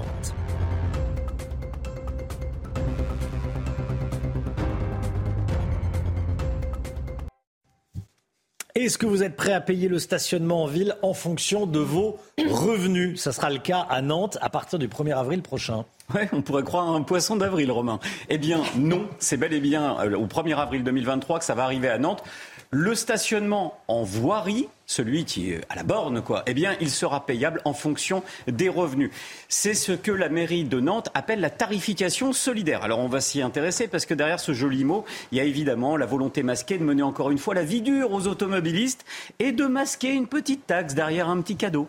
Alors, comment ça va être euh, appliqué très concrètement cette euh, tarification solidaire? Attention, parce que la tarification solidaire, ça veut dire que si vous êtes un couple qui gagne, par exemple, qui gagnait moins de 2700 euros par mois, eh bien, dans ces cas-là, une réduction de 30% s'applique. Si vous êtes célibataire, que vous gagnez moins de 1500 euros par mois, vous avez moins 50% sur l'abonnement du stationnement résidentiel uniquement. Mais, eh bien, en même temps, la mairie de Nantes va doubler le nombre de places payantes dans la ville. Et puis, il ne faudrait pas oublier aussi une chose, c'est que non seulement ils vont doubler les places de stationnement, mais en plus, pour tous ceux qui viennent de la périphérie nantaise, eh bien, eux, ils vont payer beaucoup plus cher parce que le prix du stationnement va augmenter. Je rappelle quand même que Nantes, c'est 300 000 habitants environ, et que la périphérie, c'est 665 000 habitants. Vous voyez, on fait un tout petit cadeau à très Mmh. peu de monde, et puis derrière, le coup de masse pour tout le monde. Pour tout le monde, oui, c'est ça. Grenoble avait tenté il y a quelques années de mettre en place le prix du stationnement en fonction des revenus, ce qui va se faire à Nantes. Hein. Ouais, 2017, 2019, deux fois retoqué au tribunal administratif. On espère qu'il y aura la même, la même décision qui s'appliquera pour Nantes, mais entre-temps, la loi a changé, donc il y a une possibilité pour Nantes de le faire. À quand la baguette de pain en fonction de ses revenus? Je me pose la question, parce Ah, que ouais, tant ouais. qu'à faire. En fait, ce qui me gêne, c'est que dans Hmm. toutes ces villes qui appliquent ces idées soi-disant solidaires de stationnement, en fonction des revenus, idée qui pourrait paraître populaire. Eh bien derrière, quand on gratte, on, a l'imp- on se rend compte que ce sont des villes qui n'aiment pas l'automobile, qui veulent se débarrasser de l'automobile en ville et qui l'utilisent avant tout comme un instrument de fiscalité pour la ville que pour un véritable moyen de dynamiser euh, la ville ou même de laisser les habitants posséder une voiture. Oui, effectivement, effectivement. C'est vrai que ça se fait, on le voit pour les cantines, pour les euh, cantines scolaires. Il y a certaines écoles également privées en fonction des, en fonction des, des revenus. Là, le stationnement commence à créer des, des usines à gaz. Quoi. Ouais, usines à gaz. Ce qui est gênant, Romain, c'est qu'encore une fois, quand vous, vous allez aller à Nantes, comment ça va se passer Eh bien, euh, vous ou autres, nous, en tant qu'habitants hors de Nantes, eh bien, nous Bah, paierons 100% dans le plus cher. Oui, et le prix du stationnement va monter. C'est vraiment du prétexte. On est dans le prétexte écologique pour fiscaliser davantage. Je trouve que ça- si c'est ça, euh, développer euh, l'automobile en France, je me demande comment ça va se passer. Tiens, on nous avait dit que la voiture, on la taxait parce qu'elle polluait. Et maintenant que les Français adoptent des véhicules électriques, pourquoi on baisse pas le prix du stationnement? Pierre Chasseret, tous les matins dans la matinale. Merci Pierre. Vous êtes- Pierre, Pierre un peu énervé. Colère, colère, Attends. Pierre. Nantes, c'est fini. Non. non, bah non, mais oui, effectivement, ça, ça fait débat, je le sais. Merci Pierre. Restez bien avec nous dans un instant, 7h30. Euh, on ira en Chine.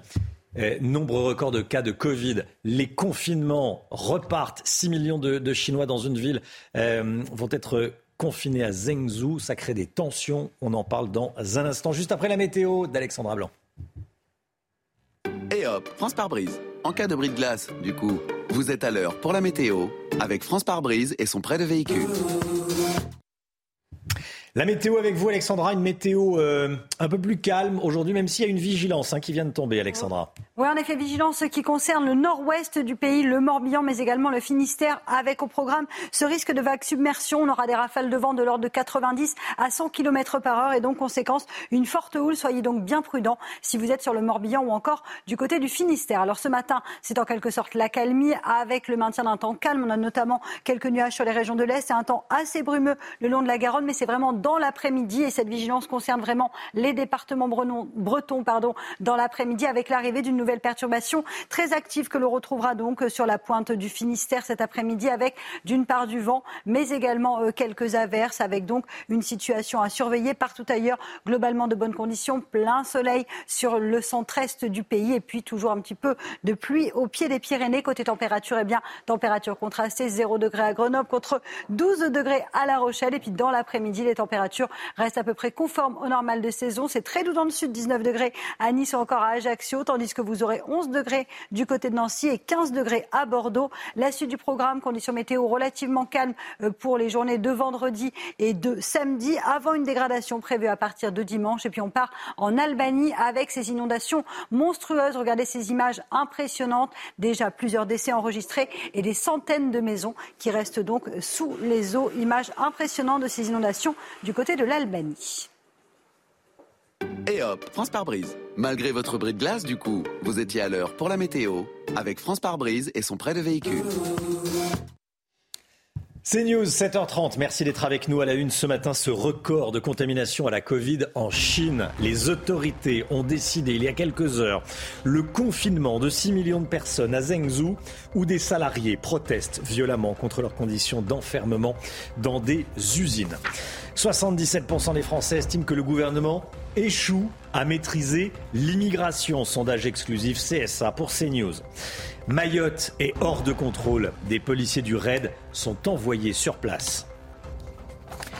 Et puis ce matin, à 7h50, on va vous parler euh, d'Indochine avec Chloé Ronchin. Bonjour Chloé. Bonjour. Ce soir, on pourra voir le concert d'Indochine au cinéma. C'est une première avec une technologie de pointe. Vous allez tout nous expliquer.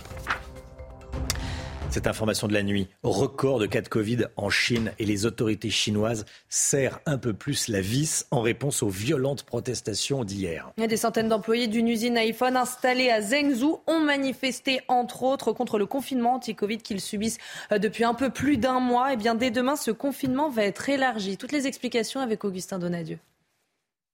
6 millions de personnes de nouveau confinées. Cela se passe à Zhengzhou, en Chine. Pendant au moins 5 jours, plus aucun habitant n'est autorisé à quitter la zone sans un test Covid négatif, avec l'autorisation des autorités. Cette décision fait suite à de violentes protestations dans la plus grande usine de fabrication d'iPhone du pays. Des ouvriers qui manquent de nourriture, prêts à tout pour fuir l'usine dans laquelle ils sont contraints de vivre 24 heures sur 24 au contact de malades du Covid. L'Empire du Milieu est la dernière grande puissance à mener une stratégie zéro Covid. Mais malgré ces efforts, la Chine enregistre 31 500 personnes infectées, pour la plupart asymptomatiques. Une goutte d'eau comparée aux 1,4 milliard d'habitants que compte le pays. La corrida, la corrida va-t-elle être interdite en France? C'est aujourd'hui que les députés vont se pencher sur la proposition de loi du député de la France Insoumise, Émeric Caron. Et à Arles, dans les Bouches-du-Rhône, cette proposition de loi divise aficionados et détracteurs. Reportage de Stéphanie Rouquier.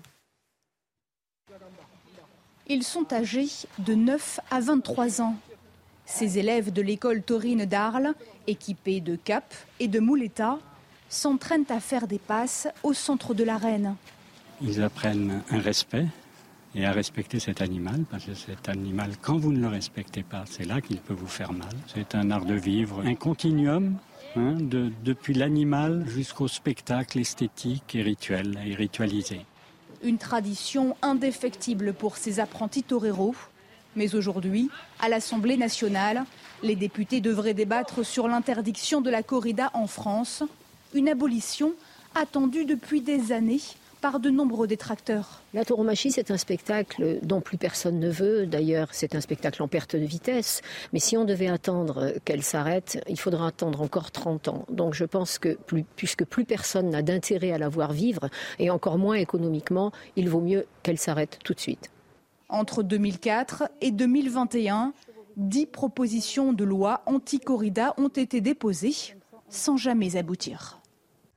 Adrien Quatennens ne retrouvera pas sa place au sein du groupe La France Insoumise à l'Assemblée. En tout cas, pour le moment, les Insoumis ne veulent pas le réintégrer après les nouvelles révélations de euh, la compagne d'Adrien Quatennens, dont il est en train de divorcer, Céline Quatennens, qui accuse l'Insoumis de colère, de crise et de violence physique et morale dont elle aurait été victime.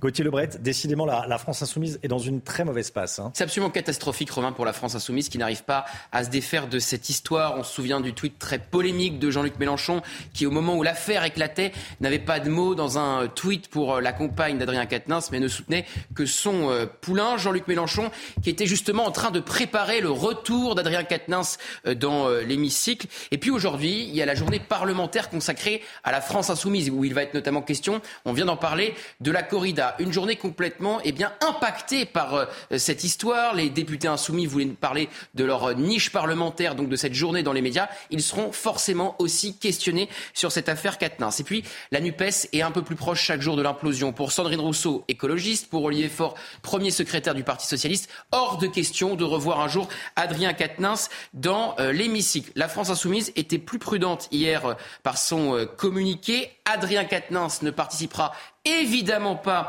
aux travaux du groupe parlementaire jusqu'au terme de la procédure judiciaire. Mais pour Marine Le Pen, qui était hier sur notre antenne, il doit démissionner dès aujourd'hui du groupe Insoumis, sauf que la France Insoumise met en avant son avocate qui nie les nouvelles eh bien, accusations de la compagne d'Adrien Quatennens. Adrien Quatennens a tout de même reconnu une gifle, c'est un aveu. Était-ce un récidiviste? C'est ça la question. La justice devra trancher, mais la France Insoumise est toujours beaucoup moins mal à l'aise quand il s'agit de demander une démission d'un parti adverse. Merci Gauthier. Près de 8 Français sur 10 pensent que le gouvernement n'arrive pas à maîtriser l'immigration en France, 77% précisément. C'est le résultat de notre dernier sondage CSA pour CNews, une tendance qui s'inverse complètement selon la tranche d'âge des sondés, notamment chez les 50-64 ans. On va le voir, 83% d'entre eux pensent qu'au contraire, le gouvernement maîtrise bien l'immigration en France. La jeune Lilou est introuvable depuis 45 jours. L'adolescente de 13 ans a disparu depuis le 10 octobre dernier à Genève, dans le Rhône. Ce jour-là, elle avait envoyé un message à sa mère lui disant Maman, je suis triste. Depuis, elle s'est volatilisée. Et selon sa mère, Lilou cherchait à tout prix à se faire euh, du mal. Depuis un terrible drame dont elle a été victime, Lilou a subi euh, un viol collectif en 2020. Elle avait 10 ans. Sa mère était l'invitée de Cyril Hanouna hier soir dans Touche pas à mon poste. Selon elle, Lilou n'a pas fugué et elle est en grand danger. Écoutez. Je me bats depuis 45 jours maintenant pour dire que ma fille n'est pas en fugue et que ma fille est en danger. Enfin, ma petite fille, oui, a été victime. Euh, d'un viol en collectivité à ses 10 ans et que la justice française est très longue et que personne ne l'a cru. J'ai été la seule à me battre depuis. Euh, depuis. Et qu'elle est vraiment pas bien. Qu'elle est vraiment pas bien depuis. Donc c'est des appels à l'aide. Et quand elle veut quand elle part, elle se met en danger, elle est en autodestruction totale. Mayotte, Mayotte au bord de la guerre civile. L'archipel est le théâtre de violences entre bandes rivales depuis une dizaine de jours. Une unité du raid va être envoyée pour ramener l'ordre sur place. Ce climat s'inscrit sur fond d'insécurité et d'immigration clandestine depuis plus de dix ans. Estelle Youssoufa, députée de la première circonscription de Mayotte, décrit ce qu'il se passe sur place. Des bandes de jeunes armés qui sèment le chaos dans les rues. Écoutez. À Mayotte, chaque jour, nos enfants vont à l'école la peur au ventre parce que les établissements scolaires sont attaqués. Les entreprises sont incendiées, les automobilistes sont agressés par des hordes de jeunes démons qui se déplacent par centaines. Des barbares en culottes courtes, de 12 à 13 ans, armés de machettes, de barres de fer, de cailloux, qui tuent, qui pillent, qui agressent, qui détruisent et sèment le chaos des mineurs, des jeunes adultes, la plupart étrangers en situation irrégulière, que nous appelons terroristes, parce qu'ils mettent notre île à feu et à sang et sèment la terreur pour nous faire fuir. Le ministère de l'Intérieur vient d'envoyer des renforts et nous l'en remercions. Mais quand allez-vous ordonner le déploiement de la Marine nationale pour protéger notre frontière? Marine Le Pen était l'invitée de Punchline hier soir sur CNews. Selon euh, Marine Le Pen, la présidente du groupe RN à l'Assemblée, la France doit cesser de livrer des canons César à l'Ukraine. D'après Marine Le Pen, l'aide française ne doit pas impacter la sécurité intérieure de la France. Général Clermont avec nous, on a besoin de vos, euh, de vos lumières, de vos informations, de votre expertise. Euh, on en est où des livraisons de canons César? Alors les canons César, il n'y aura plus de livraison prélevée sur l'armée française. Ça, je pense que c'est une chose entendue. Donc les livraisons continuent. Il y a une chose dont on est certain, c'est qu'on livre pas beaucoup, mais on livre tout ce qu'on annonce à livrer. C'est pas le cas de tous les pays, loin de là. La dernière livraison qui concerne nos armées, c'est deux systèmes différents. Un système de défense antiaérienne qui s'appelle Crotal. On a livré deux exemplaires sur les douze exemplaires qu'on a, donc euh, on ne pouvait pas en livrer plus. Et, là, il y a peut-être un exemple des difficultés rencontrées par le procès, c'est la livraison de deux lance-roquettes unitaires. Deux lance-roquettes unitaires. C'est un HIMARS, si vous voulez, mais qui tire qu'une seule roquette. Or, je vais vous raconter ce qui s'est passé. En 2010, nous avions 57 HIMARS dans l'armée française. 57. Ces 57 HIMARS ont été transformés en 13 lance-roquettes uniques. Et de ces 13 lance-roquettes unitaires, on va en donner deux aux Ukrainiens. En réalité, il ne restera 6, puisqu'il n'y en a que 6, 8 opérationnels. Donc c'est un peu compliqué, mais on en avait avant. On n'en a plus aujourd'hui parce que non seulement euh, on n'a pas fait les efforts nécessaires pour aider nos armées à monter en puissance, mais en plus on a fait un changement de stratégie qui était de considérer qu'il n'y aurait plus jamais de guerre de haute intensité à laquelle nos armées seraient euh, confrontées. Merci mon général, général Clermont avec nous ce matin. Restez bien sur CNews dans un instant. L'écho avec le Mick Guillot. On va parler du pessimisme des chefs d'entreprise. Les chefs d'entreprise, euh, chefs d'entreprise qui sont pessimistes pour l'année prochaine. On verra euh, quel impact ça va avoir pour euh, l'économie et puis la culture. 7h50, Chloé Ranchin avec Indochine. Indochine qui sera en concert dans des centaines de cinémas ce soir. Ça va être rediffusé. C'est une première avec une technologie de pointe. Voilà, on va en parler puis on va écouter du Indochine aussi. A tout de suite.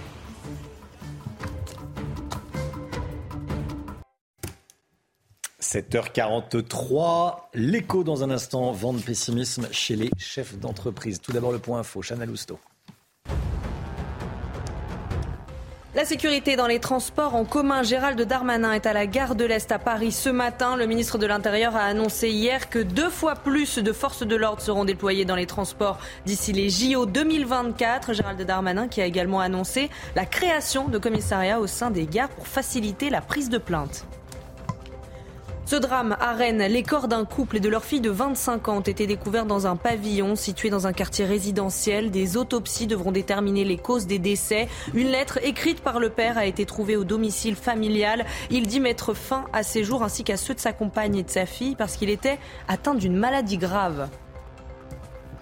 Et puis la Russie est coupable de crimes contre l'humanité. Ce sont les mots de Volodymyr Zelensky cette nuit devant le Conseil de sécurité de l'ONU. Le président ukrainien a dénoncé les attaques de Moscou contre les infrastructures énergétiques du pays qui ont entraîné des coupures massives d'électricité, notamment à Kiev. Coût de l'énergie, manque de compétitivité de la France. Les chefs d'entreprise n'ont pas le moral. On en parle avec euh, le Guillaume tout de suite. Votre programme avec les déménageurs bretons, des déménagements d'exception. On dit chapeau les bretons. Information sur déménageurs-bretons.fr. Le MIC, un, un baromètre, s'intéresse au niveau de confiance des dirigeants et le moins qu'on puisse dire, c'est que leur morale n'est pas au plus haut. Hein. Oui, Romain. Et ce qui est intéressant en réalité, c'est que le moral des entrepreneurs et des dirigeants est un indicateur de ce qui nous attend dans, les mois qui viennent. Or, ce moral est au plus bas selon le dernier baromètre Syntec. 38% des dirigeants prévoient une détérioration de leur activité contre seulement 23% une amélioration. Ils sont inquiets évidemment face à la hausse des coûts de l'énergie à 90%, mais aussi face à la hausse des matières premières et puis euh, face aux hausses de salaire et aux tensions sociales. Les hausses de salaire, parce qu'ils ne sont pas sûrs de pouvoir suivre, et les tensions sociales, bah ça c'est si effectivement ils n'arrivent pas euh, à, euh, augmenter les salaires. En clair, hein, ce qu'il faut lire entre les lignes, c'est qu'il faut s'attendre à de futures hausses de prix, encore de l'inflation pour faire face aux hausses de coûts de production. En revanche, il ne faut pas s'attendre nécessairement à des hausses de salaire. Alors, qu'est-ce qu'il faudrait faire pour leur redonner le, sourire, redonner le moral à ceux qui font tourner l'économie? Eh bien, il faudrait avant tout, disent-ils, réduire les charges sociales et réduire la pression fiscale, notamment si on veut qu'ils puissent recruter, continuer à recruter et augmenter leurs salariés. Quand on compare hein, le coût du travail en en France. Il est plutôt compétitif pour les bas salaires. Vous le voyez, face euh, à l'Allemagne, le SMIC, 8% euh, de, de charges contre 20% en Allemagne. En revanche, dès qu'on parle de cadres, d'ingénieurs, de chercheurs, eh bien, ces profils-là dont, ont besoin les, entreprises, la tendance s'inverse et le coût du travail devient euh, beaucoup plus élevé en France qu'ailleurs. Les entreprises aimeraient donc retrouver de l'air à ce niveau-là, mais pour cela, il faut des réformes, nous disent les dirigeants. Or, 65% d'entre eux jugent que les réformes sont trop lentes ou beaucoup trop lente. Même si certaines vont dans le bon sens, il faudrait, à leurs yeux, encore accélérer. C'était votre programme avec les déménageurs bretons, des déménagements d'exception. On dit chapeau les bretons. Information sur déménageurs-bretons.fr. Les relations entre les maires et l'État, les relations entre les régions et Paris, c'est le thème de l'édito de Jérôme Béglé. Des points de désaccord. Voilà, c'est euh, c'est le titre de votre édito. C'est dans un instant, à tout de suite. Rendez-vous avec Sonia Mabrouk dans Midi News du lundi au jeudi de midi à 14h. La politique avec vous, Jérôme Béglé, directeur général de la rédaction du, Journal du Dimanche. On va parler des maires. Le 104e congrès des maires de France se tient en ce moment à Paris. Le moins qu'on puisse dire, c'est que les, relations entre les villes et l'État ne sont pas au beau fixe. D'ailleurs, cette année, Emmanuel Macron a préféré ne pas prendre la parole devant les maires des communes de France. Il laissera cet après-midi sa place à Elisabeth Borne, qui viendra clore le congrès et aborder les sujets qui fâchent. Et Dieu sait qu'ils sont nombreux les dépenses des collectivités locales, leur encadrement, la fermeture des services publics dans les territoires ruraux, la prise en charge par les villes de certaines communes jusqu'ici dévolues à l'État, certaines dépenses jusqu'ici dévolues à l'État, et la volonté de Paris de pousser la fusion entre les communes. Et surtout, l'abandon de certaines compétences au profit des agglomérations, comme l'exige la loi NOTRe, votée en 2015. Je vous donne un exemple à la fois simple, clair et ubuesque. L'agglomération de Gap-Talard-Durance, qui regroupe 17 communes dans les Hautes-Alpes et les Alpes d'Haute-Provence. L'eau de Gap, la plus grande ville, est en, euh, délégation de service public pour Veolia. Les petites communautures euh, adoptent d'autres formules. Soit l'eau de Gap, soit elles disposent parfois de sources ou de nappes phréatiques, donc elles se débrouillent toutes seules, si je puis dire. Mais non, elles doivent abandonner cette compétence à l'agglomération et dans ce cas, donc passer par la fameuse délégation de service public auprès de Veolia. Le plus incroyable est que les 17 communes qui forment l'agglomération sont d'accord pour, laisser à chacune des villes le choix de faire ce qu'elles veulent en gros, mais que l'État croit plus en son propre pouvoir, à son propre bon sens que celui des, des communes locales, puisqu'elle impose à l'agglomération de récupérer tout ça. C'est ce genre de décision venue d'en haut qui tend énormément les relations entre Paris et les maires des presque 35 000 communes. L'éternel sujet de désaccord entre les communes et Paris, entre les communes et l'État, entre les communes et le gouvernement, bon, euh, porte sur les, les finances locales, sur l'argent. Alors, le déficit des administrations publiques locales, qui s'élevait à 3,5 milliards en 2020, se limite à 0,6 milliards en 2021, contre, rappelons-le, 143 milliards pour l'État, même un peu plus, et 17 milliards pour la sécurité sociale. Les recettes de fonctionnement globales de l'ensemble des collectivités locales sont en hausse au 31 octobre 2022 sur un an de 3,2%, c'est-à-dire de 5,1 milliards, grâce essentiellement à la hausse des recettes fiscales. Les dépenses d'investissement augmentent quant à elles de 5,7% pour le, bloc, communal et l'épargne brute de l'ensemble des collectivités locales atteint plus de 22 milliards au 31 octobre 2022, c'est-à-dire plus qu'avant la crise, elle n'était que de 19,4 milliards le 31 octobre 2019. Bref, la situation financière réelle des villes est loin d'être désastreuse. Mais euh, euh, dire que l'État leur vole leurs recettes, c'est un peu exagéré. Il existe une facilité, voire un intérêt politique local, électoral, à dire que l'État n'aime pas les villes, euh, ni les villages, ni les campagnes, qu'on se sent incompris, méprisé par la capitale. La vérité plus prosaïque et malheureusement plus grave. Le millefeuille administratif est trop coûteux et paralysant. Ville, communauté de communes, agglomération, métropole, département, région, sous-préfet, préfet, euh, la direction départementale des finances publiques, tout le monde se marche sur les pieds et est capable de bloquer le projet du voisin. Et tout ça entretient évidemment une mmh. bureaucratie devenue décisionnaire et incontrôlable. L'administration, qu'elle soit centrale ou locale, reproduit ce qu'elle sait faire de mieux, ses errements et ses erreurs. Voilà ce qui pollue réellement les relations entre Paris et les collectivités locales. Jérôme Béglé, merci Jérôme. Le millefeuille, on en parle depuis des décennies, personne n'a envie de Et même on rajoute des couches de temps en temps. Et on rajoute des couches pour nous expliquer que ça sera mieux, qu'il y aura moins de fonctionnaires, que ça va... Mais en fait, chacun défend son petit précaré, son pouvoir. Parce qu'une agglomération développe sa propre technostructure, sa propre bureaucratie qui vient se superposer à celle hmm. des villes qui la composent. Tant qu'il y a des Français pour payer les impôts et payer tout ça, hein, pourquoi s'arrêter? C'est un point de vue. Merci Jérôme. Euh, restez là, évidemment, 8h15. Marlène Schiappa sera l'invité de Laurence Ferrari. Marlène Schiappa qui est à l'initiative d'un doc sur C8 documentaire ce vendredi, Femmes battues, violence au cœur des foyers. Marlène Schiappa, invitée de Laurence. Votre programme vous est présenté par IG Conseil. Les économies d'énergie sont l'affaire de tous. Votre projet chauffage-isolation, notre mission. Chloé Ronchin est avec nous. Bonjour Chloé. Bonjour. Journaliste culture à cnews.fr. Vous allez nous parler d'un concert à ne pas manquer ce soir. Pour y assister, il va falloir se rendre au cinéma. Un concert au cinéma. Exactement, Romain. Et si je vous dis l'aventurier? Indochine. Vous me répondez bien sûr. En quelques notes de musique, on, reconnaît Indochine et l'aventure. Indochine, le mythique groupe de rock français qui fête cette année ses 40 ans de carrière et qui, pour l'occasion, a bien gâté son public. Après avoir donné euh, une tournée euh, d'anniversaire dans les plus grands stades de France, Nicolas Sirkis et ses musiciens donnent rendez-vous à leurs fans ce soir au cinéma.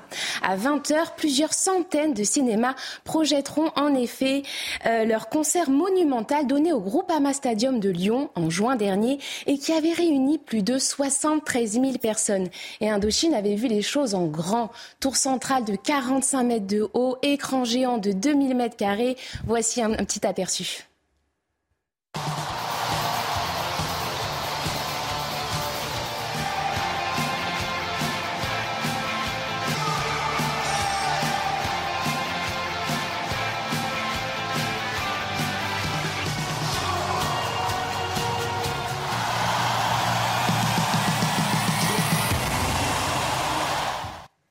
Ça qu'on va voir ce soir au cinéma. Exactement. Et avec euh, un tel dispositif, la magie devrait donc aussi opérer dans les salles obscures. C'est une, c'est une première, hein une première, tout à fait, c'est une première. C'est la première fois qu'un concert est filmé en live et en intégralité au format IMAX. Et avec cette technologie, l'expérience au cinéma promet d'être totalement immersive, surtout grâce à une excellente qualité sonore et visuelle. Autrement dit, vous allez en prendre plein les yeux et les oreilles. Voilà, et filmé sous tous les angles. Hein. Pas moins de 22 caméras ont été utilisées. Hein. Oui, en effet, vous verrez tout de près et sous tous les angles, car effectivement, pas moins de 22 caméras ont été utilisées pour filmer ce show qui a duré près de 3 heures. Et ça, c'est dans euh, une des centaines de cinémas en France ce soir. Près de 500 cinémas partout en France. Merci beaucoup, Chloé.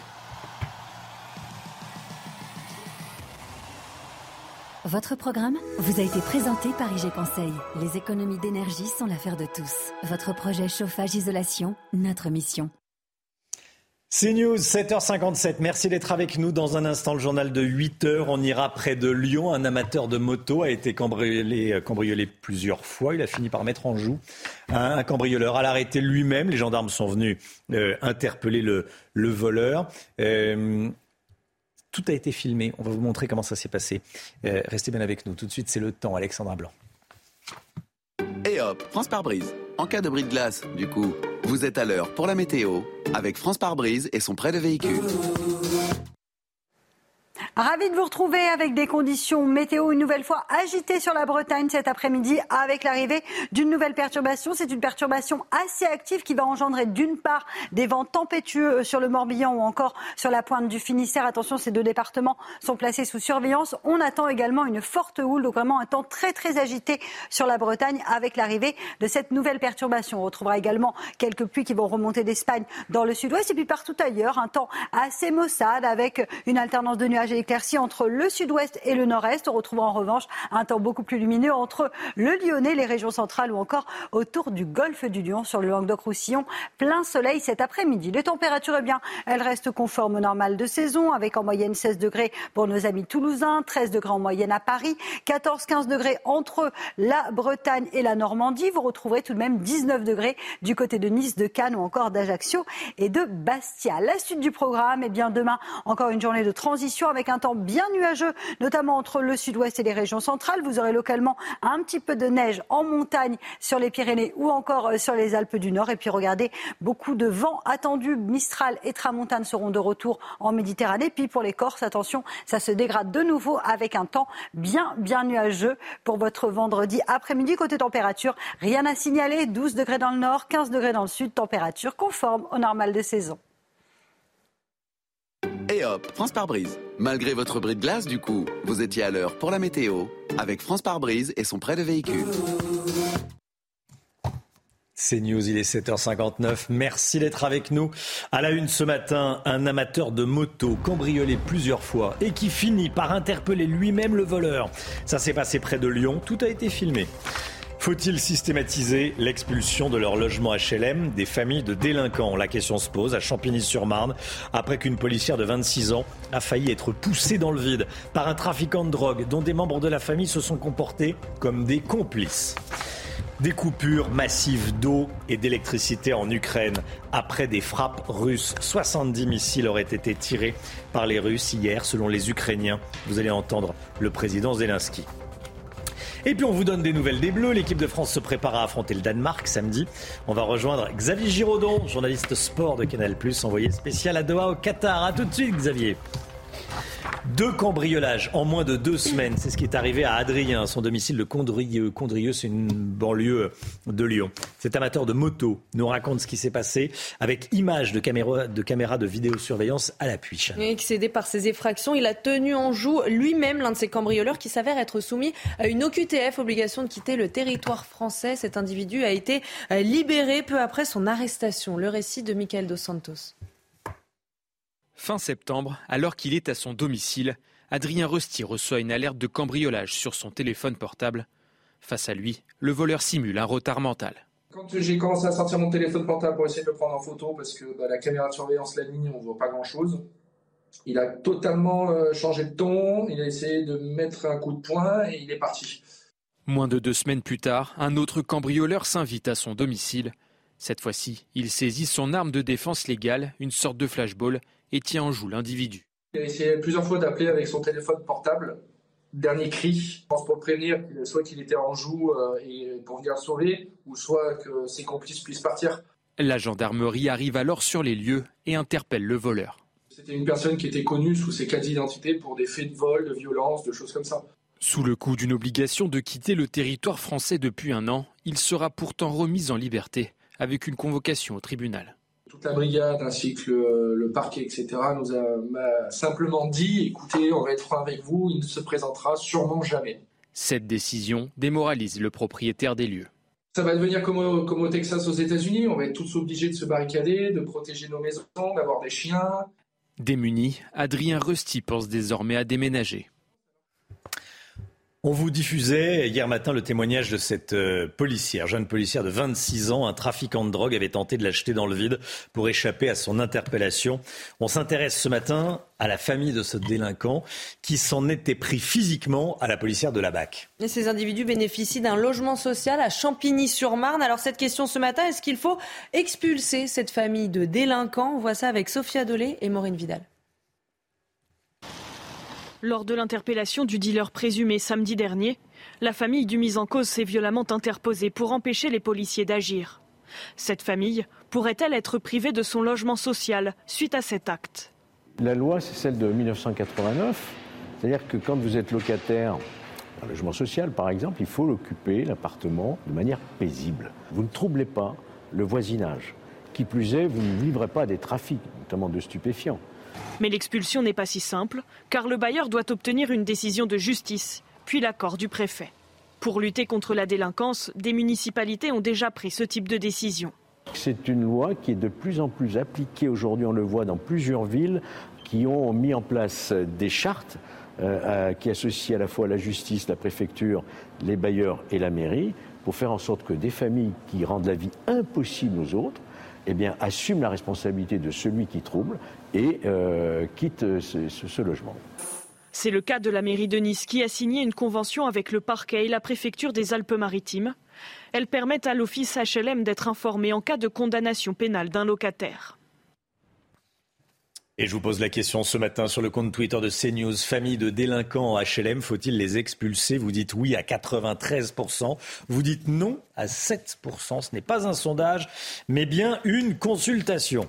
La corrida va-t-elle être interdite en France? C'est aujourd'hui que les députés vont se pencher sur la proposition de loi du député de la France Insoumise, Émeric Caron. Gauthier Lebret, euh, comment ça va se passer ce, ce vote? Alors aujourd'hui, c'est une journée de niche parlementaire pour la France Insoumise. C'est-à-dire que pour une journée et une journée seulement par session, la France insoumise peut proposer différentes lois et quoi qu'il arrive, à minuit, les débats s'arrêtent. Alors la corrida au départ était en quatrième position. Elle est passée en deuxième position. La France insoumise a fait le choix de mettre en première position l'IVG à inscrire dans la Constitution, un autre débat très médiatique, et en deuxième position la corrida pour être certain que ça soit euh, voté. Ils ont donc renoncé au SMIC à 1600 euros ou euh, pour une commission d'enquête sur Uber. Et ça d'ailleurs, ça divise à gauche parce que la France Insoumise fait le choix de sujets sociétaux plus que sociaux, des sujets qui font euh, quelque part un peu le buzz dans l'actualité. Léo Desfontaines, communiste, dit euh, la chose suivante. Regardez son tweet dans sa niche parlementaire. LFI a choisi de prioriser la proposition de loi sur la corrida plutôt que celle sur le revenu étudiant. On va donc débattre des taureaux pendant que les étudiants continuent à être pris pour du bétail.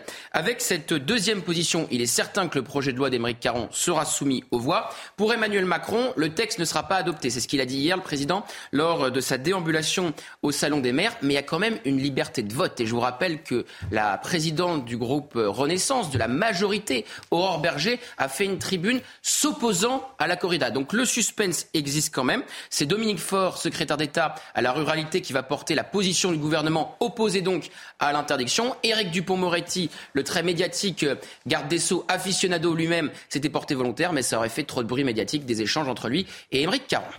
La Russie est coupable de crimes contre l'humanité. Ce sont les mots de Volodymyr Zelensky euh, prononcés hier soir devant le, Conseil de sécurité de l'ONU.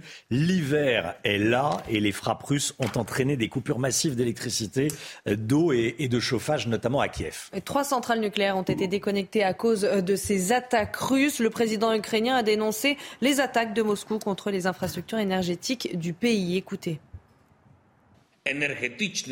La terreur énergétique est similaire à l'usage d'armes de destruction massive. Quand la température ne dépasse pas zéro et que des millions de personnes sont laissées sans électricité, sans chauffage ni eau, il s'agit bien d'un crime contre l'humanité.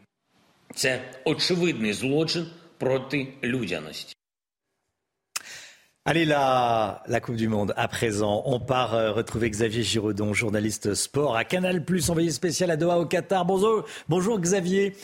Euh, en direct avec nous, après l'Australie, le Danemark, les Bleus vont affronter les Danois samedi pour euh, leur deuxième match du, mondial. On, espère que ça va aussi bien se passer qu'avec l'Australie. L'équipe de France continue sa, sa préparation là actuellement. Hein.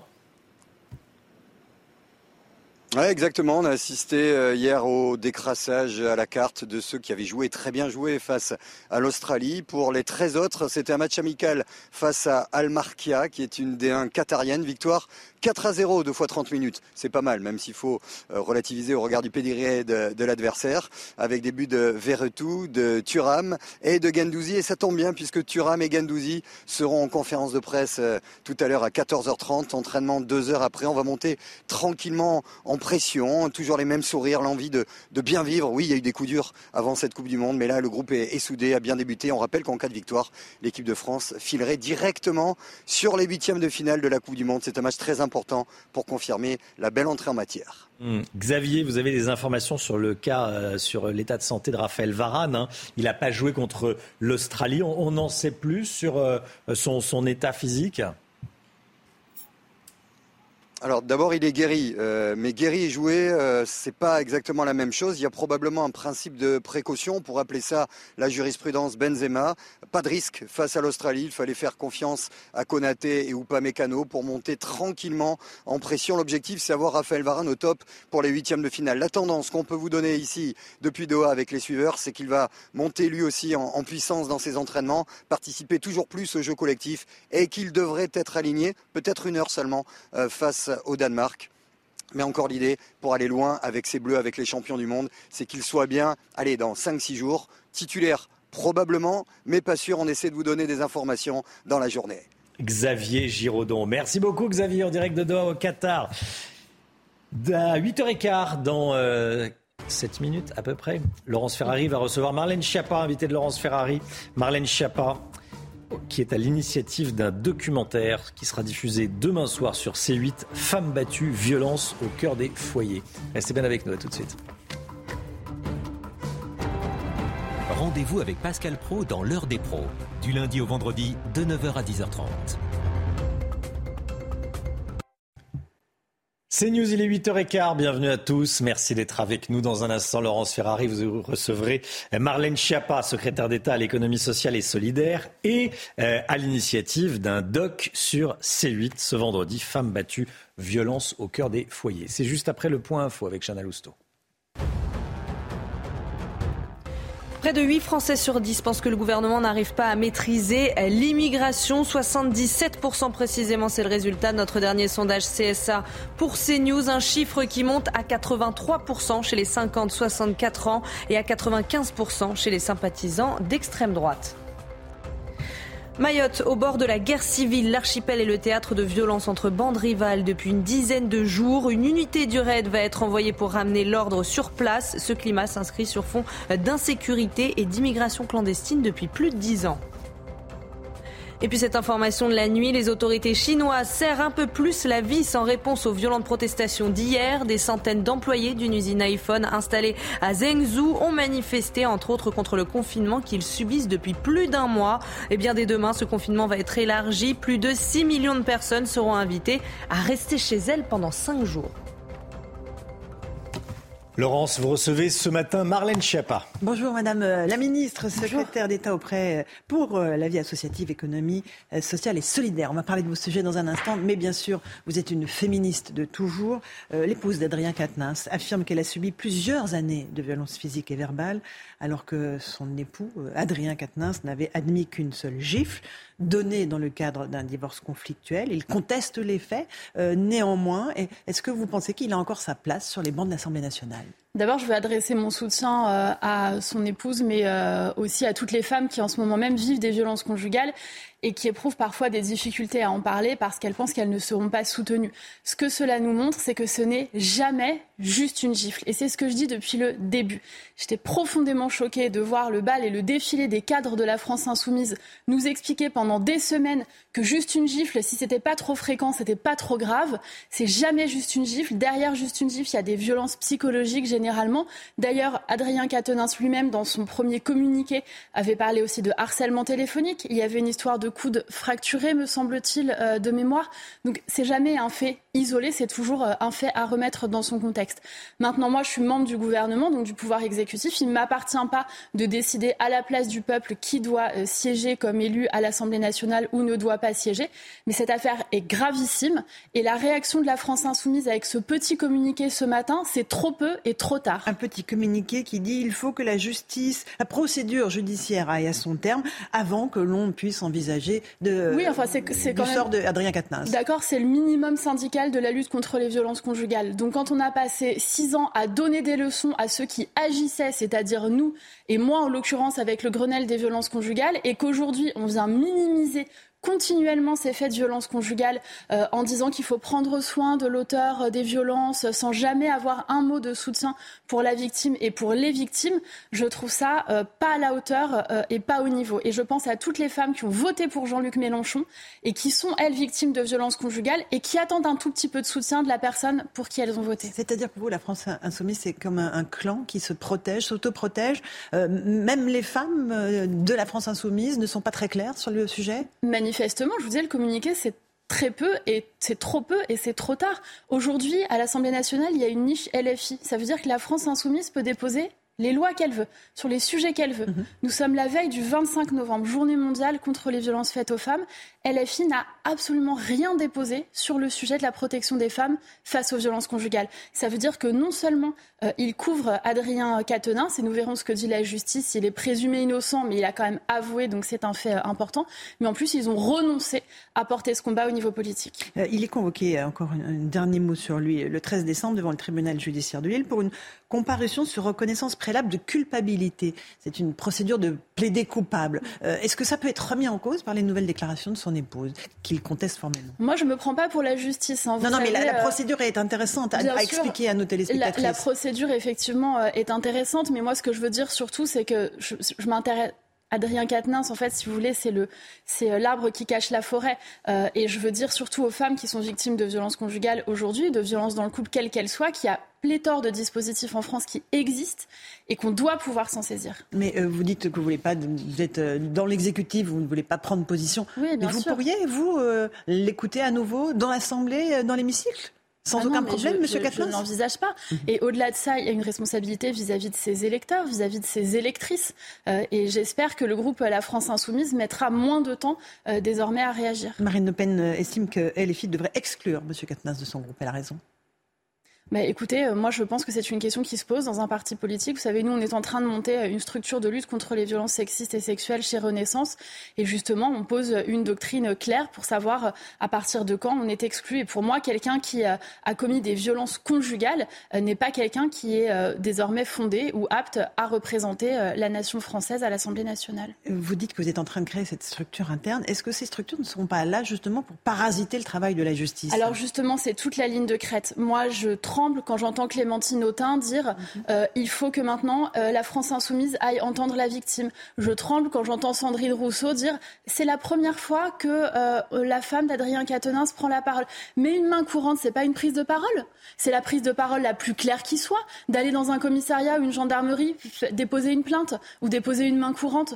Donc on ne peut pas se voiler la face et se voiler les yeux et faire comme s'aveugler, faire comme si on ne voyait pas ces femmes qui parlent sous prétexte qu'elles accusent quelqu'un de leur parti. Mais ces structures internes ne sont pas là pour euh, étouffer les affaires, y compris chez Renaissance. Alors nous, justement, on est une structure de neuf personnes avec des avocats, des avocates, des professionnels. Et notre but, c'est ne pas nous substituer à la justice. Nous ne singerons pas la justice. Nous n'allons pas faire euh, des petits procureurs. Au contraire, nous voulons faire de la prévention, des actions de formation et ensuite apporter un soutien psychologique et diriger vers la justice, car nous sommes dans un état de droit. La justice existe dans ce pays et je me félicite que désormais euh, des femmes déposent des plaintes et aillent déposer des mains courantes. Ce n'était pas toujours le cas encore précédemment. Vous l'avez rappelé, le 25 novembre, c'est la journée de lutte contre les violences faites aux femmes. Dans ce cadre-là, il y a un documentaire qui sera diffusé sur C8 à votre initiative, Femmes battues au cœur des foyers. Qu'est-ce qu'il raconte ce documentaire? C'est un documentaire qu'on a voulu euh, très cru justement sur la réalité des violences dans le couple. Parce que parfois, quand on en parle, on a l'impression que c'est un peu édulcoré. On le disait précédemment, il y a encore des, des gens et des responsables politiques qui minimisent les violences conjugales. Nous, on a voulu vraiment montrer la réalité de ce que c'est. Donc à la fois dans une association, à police secours, euh, dans une unité euh, médico-judiciaire, avec des travailleurs sociaux. Et des femmes ont confié au réalisateur Jean-Michel Gomez des documents, par exemple des enregistrements de leur mari violent. Il y a même une vidéo à un moment d'un fait terrible et, atroce, et des enfants qui s'expriment aussi. Ça permet de mieux percevoir cette réalité. Et surtout, moi, ce que j'ai voulu, c'est communiquer sur les dispositifs qui existent. C'est le sens de tout mon engagement. J'ai fait des lois, j'ai fait des guides juridiques, et aujourd'hui, on a impulsé avec euh, Maxime Saada et H2O Productions ce documentaire pour faire en sorte de montrer qu'on n'est pas seul quand on est victime de violences conjugales. On peut être soutenu et aidé. Mais il y a encore beaucoup à faire, évidemment. Il y a encore énormément les violences à faire. Sont tues, c'est encore un tabou. Bien sûr. D'ailleurs, on le cache pas. Hein, dans le documentaire, on montre montre aussi euh, des dysfonctionnements, on montre aussi des lenteurs, on montre aussi euh, tout ce qui doit encore être amélioré parce que c'est un long combat de société qui n'est pas encore gagné. Et il y a des, progrès à faire du côté de l'enregistrement des plaintes, du côté de la magistrature, dans tous les pans euh, de ce qui. Moi, je voudrais qu'il y a des progrès à faire de tous les côtés, absolument sans exception, y compris du côté politique. dans les plaintes, le ministre de l'Intérieur, Gérald Darmanin, a demandé qu'elles soient traitées en priorité. On a créé dans, maintenant dans tous les commissariats des postes d'ISCG, d'intervenants sociaux dans les commissariats les brigades de gendarmerie. On forme aujourd'hui les policiers et les gendarmes, plus de 100 000. On a créé une plateforme qui s'appelle arrêtonslesviolences.gouv.fr où on peut aller 24 heures sur 24, 7 jours sur 7, s'exprimer auprès de policiers, gendarmes, préparer sa plainte, dialoguer avec des psys. Donc on a vraiment euh, déployé des dispositifs, les ordonnances de protection, les bracelets anti-rapprochement, etc. Maintenant, il faut vraiment qu'ils soient connus pour qu'il puisse être déployé. Et le numéro de téléphone, le 3919 24 heures sur 24. Aujourd'hui, euh, vous parliez euh, de ce qui se passe à l'Assemblée nationale. Euh, le droit à l'IVG sera proposé pour être inscrit dans la Constitution. Quelle est votre position là-dessus? Est-ce que le droit à l'IVG est menacé dans notre pays? Écoutez, moi je trouve que c'est euh, intéressant et important de euh, sanctuariser le droit à l'IVG, puisqu'on voit que dans plusieurs pays, y compris au niveau de l'Union européenne, le droit à l'IVG est remis en cause. Maintenant, on n'a pas la même situation politique qu'aux États-Unis. Aux États-Unis, euh, c'est le pays des extrêmes, si je puis dire. Donc vous avez à la fois des mouvements anti-IVG très puissants et vous avez aussi des États dans lesquels l'IVG était permis très longtemps au, moment, au moment de la grossesse, avec, avec des délais extrêmement longs. Moi, je pense que c'est important le symbolique, mais je pense que le vrai, ce qui empêche aujourd'hui les femmes d'avoir pleinement accès à l'IVG, de passer du droit formel au droit réel, c'est la désertification médicale et c'est le maillage territorial. On sait tout aujourd'hui que prendre un rendez-vous chez un gynécologue, particulièrement quand on veut avoir un nouveau médecin qu'on vient d'emménager, etc., et spécialement dans les zones rurales, c'est très difficile. Donc pour moi, c'est vraiment ça la, vraie urgence et travailler sur ce droit réel plus que le droit formel. Donc euh, votre euh, groupe votera pour cette inscription de l'IVG dans la Constitution Alors nous, notre groupe, à l'initiative d'Aurore Berger, la présidente, a fait une proposition de loi euh, pour... Qui n'est pas celle de la France Insoumise. Voilà, qui est une autre proposition qui est rédigée différemment. Donc nous verrons ce que les parlementaires euh, votent. Les républicains estiment que ce droit à l'avortement n'est pas menacé dans notre pays. Euh, Olivier Marlex demande à ce que euh, cette disposition soit accompagnée de celle du respect de tout être humain dès le commencement de la vie, par un souci d'équilibre, comme dans la loi Veil de 75. Oui, j'ai vu d'ailleurs que Marine Le Pen proposait, si je ne me trompe pas, de constitutionnaliser l'ensemble de la loi Veil. Moi, je pense qu'on est quand même dans un pays où il peut y avoir une forme d'unanimité sur la constitutionnalisation de l'IVG. Euh, nous verrons euh, ce qui est voté, mais je crois que c'est important de rappeler ce droit. Et en France, il n'est pas aujourd'hui menacé, mais l'intérêt de la Constitution, c'est de proposer des garanties euh, qui durent dans le temps.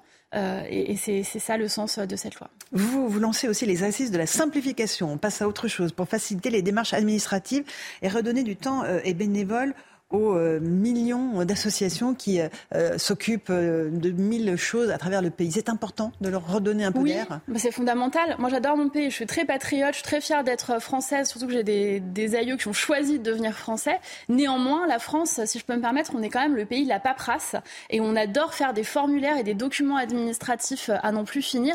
Et c'est ce que me disent les bénévoles et les gens qui sont engagés dans les associations. Donc nous, on va regarder tout ce qu'on peut élaguer pour qu'un bénévole aujourd'hui passe moins de temps à remplir des serres ARFA et des documents administratifs et plus de temps véritablement sur le terrain. On est dans une pleine période d'activité des associations de solidarité, des Restos du Cœur, de la Croix-Rouge, etc.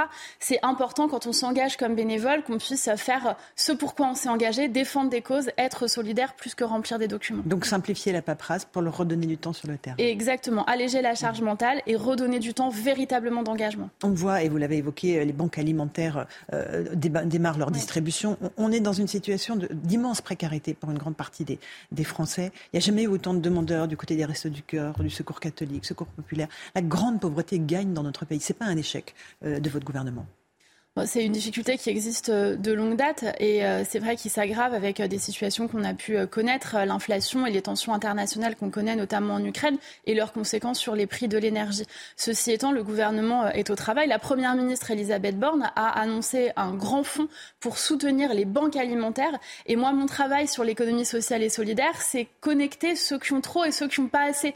Comme le dit le créateur de Phoenix, une organisation qui va chercher les invendus dans les magasins alimentaires pour les donner au secours catholique, au secours populaire et in fine que ça puisse aller euh, arriver chez des familles qui n'ont pas euh, assez d'argent pour euh, se nourrir. Et ça, ça fonctionne Les industriels jouent le jeu Les oui, l'agroalimentaire joue le jeu? Oui, oui, puisqu'il y a une loi, vous savez, la loi AGEC qui a été votée sous le précédent quinquennat sur la question de la destruction des invendus. D'ailleurs, on est aussi le premier pays à avoir voté l'interdiction de détruire les invendus non alimentaires, c'est-à-dire les produits d'hygiène, les produits, on parlait des familles qui sont dans le besoin. Il y a des bébés parfois qui ont besoin d'avoir des couches, euh, des produits pour l'hygiène des bébés euh, et des enfants. Et donc nous, en France, on n'a pas le droit de détruire ces invendus. Donc il y a de plus en plus d'associations, d'organisations de l'économie sociale et solidaire qui font le lien, qui vont les chercher et qui, in fine, les distribuent. C'est grâce à l'engagement des bénévoles que vous avez des familles aujourd'hui qui reçoivent ces colis alimentaires et qui peuvent survivre. Un tout petit mot euh, en regardant les étoiles de cette femme, Sophie Adno, qui intègre la nouvelle promotion d'astronaute européen de l'ESA.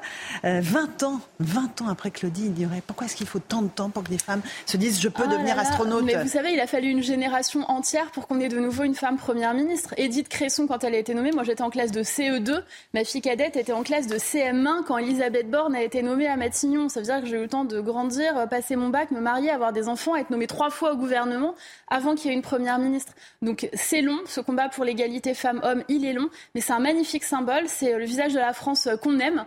Euh, et je lui souhaite euh, toute la réussite possible. Mais c'est aussi un exemple pour dire aux petites filles que les voies scientifiques et les voies voilà, les plus incroyables comme devenir astronaute sont, sont possibles, ouvertes pour elles. Et je pense que c'est ça aussi le féminisme, c'est aider les femmes à sortir du statut de victime, euh, comme on l'a montré sur la question des violences conjugales, en étant protégées.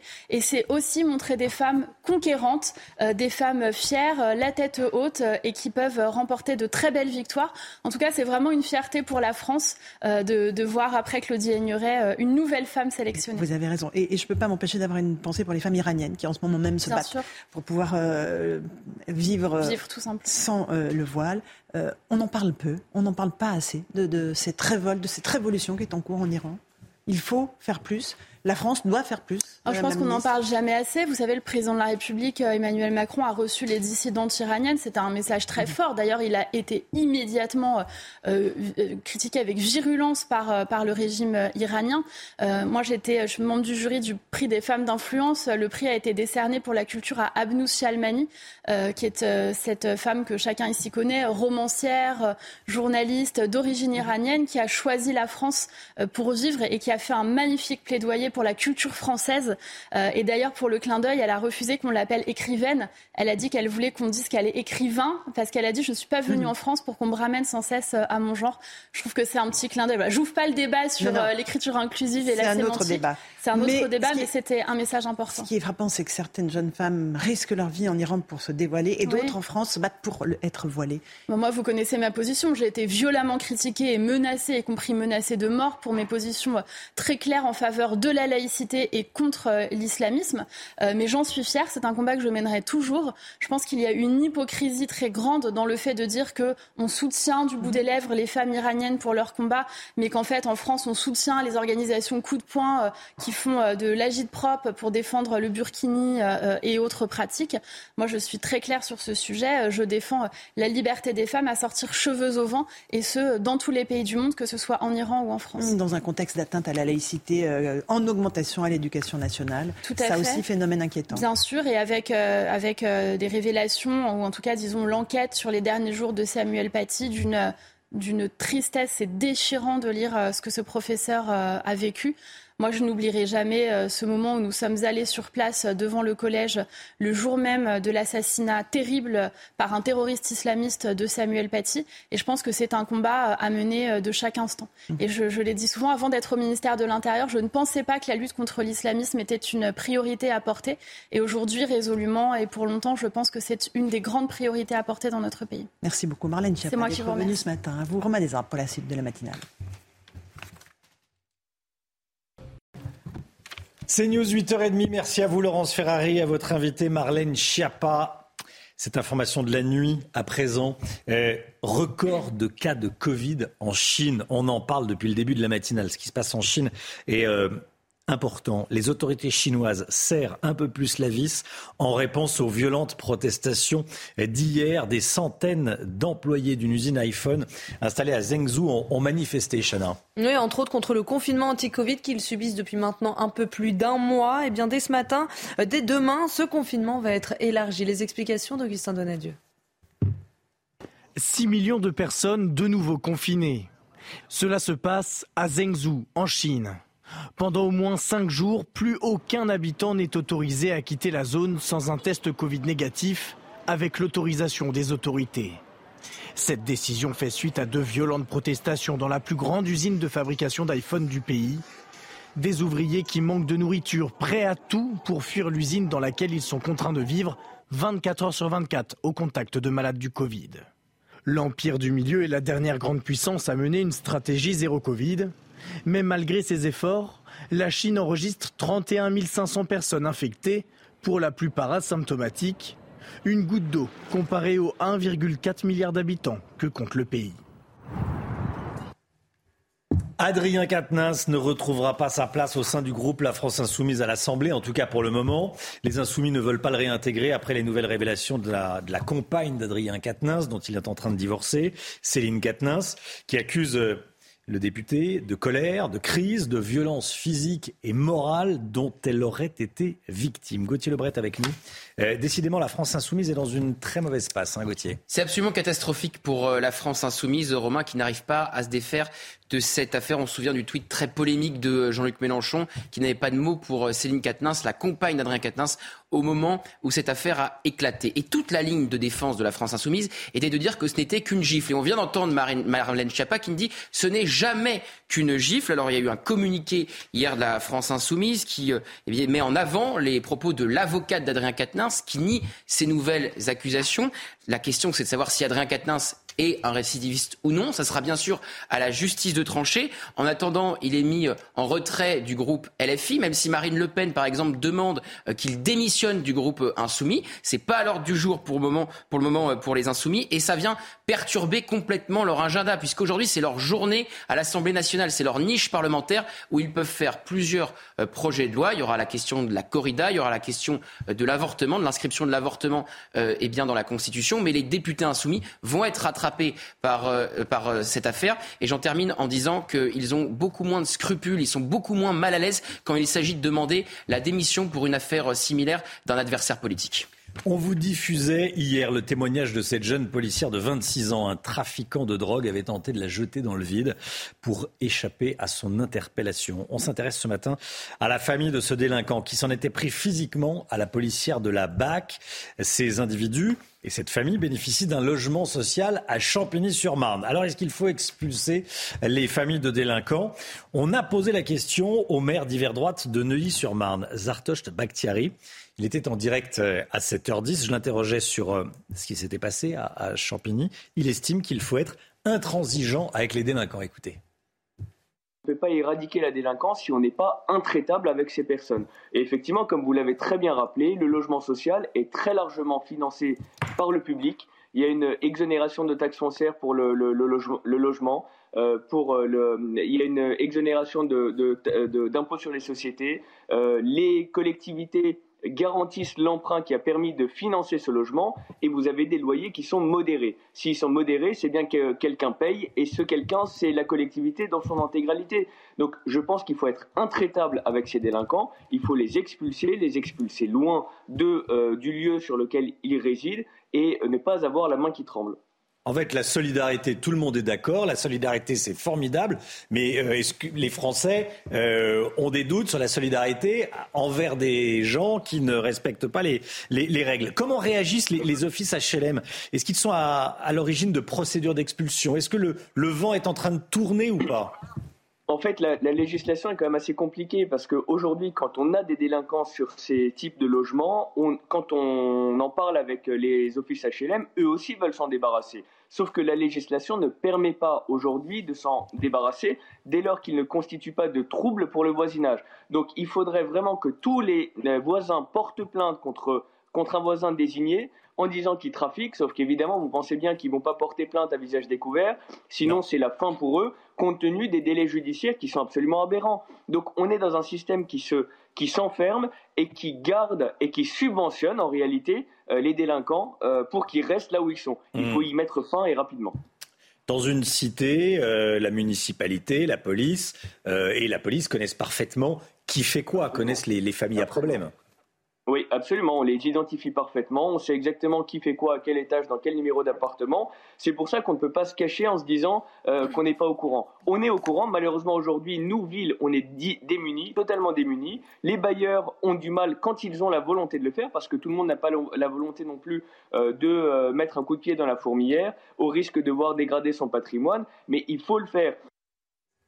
Voilà, c'était à 7h10, Sartoche Bakhtiari qui était avec nous, maire de, Neuilly-sur-Marne. Je vous pose la question, tiens, sur le compte Twitter de, de CNews ce matin. Est-ce qu'il faut expulser euh, famille de délinquants HLM Faut-il les expulser? Vous dites oui à 93%, vous dites non à 7%. Ce n'est pas un sondage, mais euh, une consultation, voilà, des, des personnes qui vont sur le compte Twitter de CNews.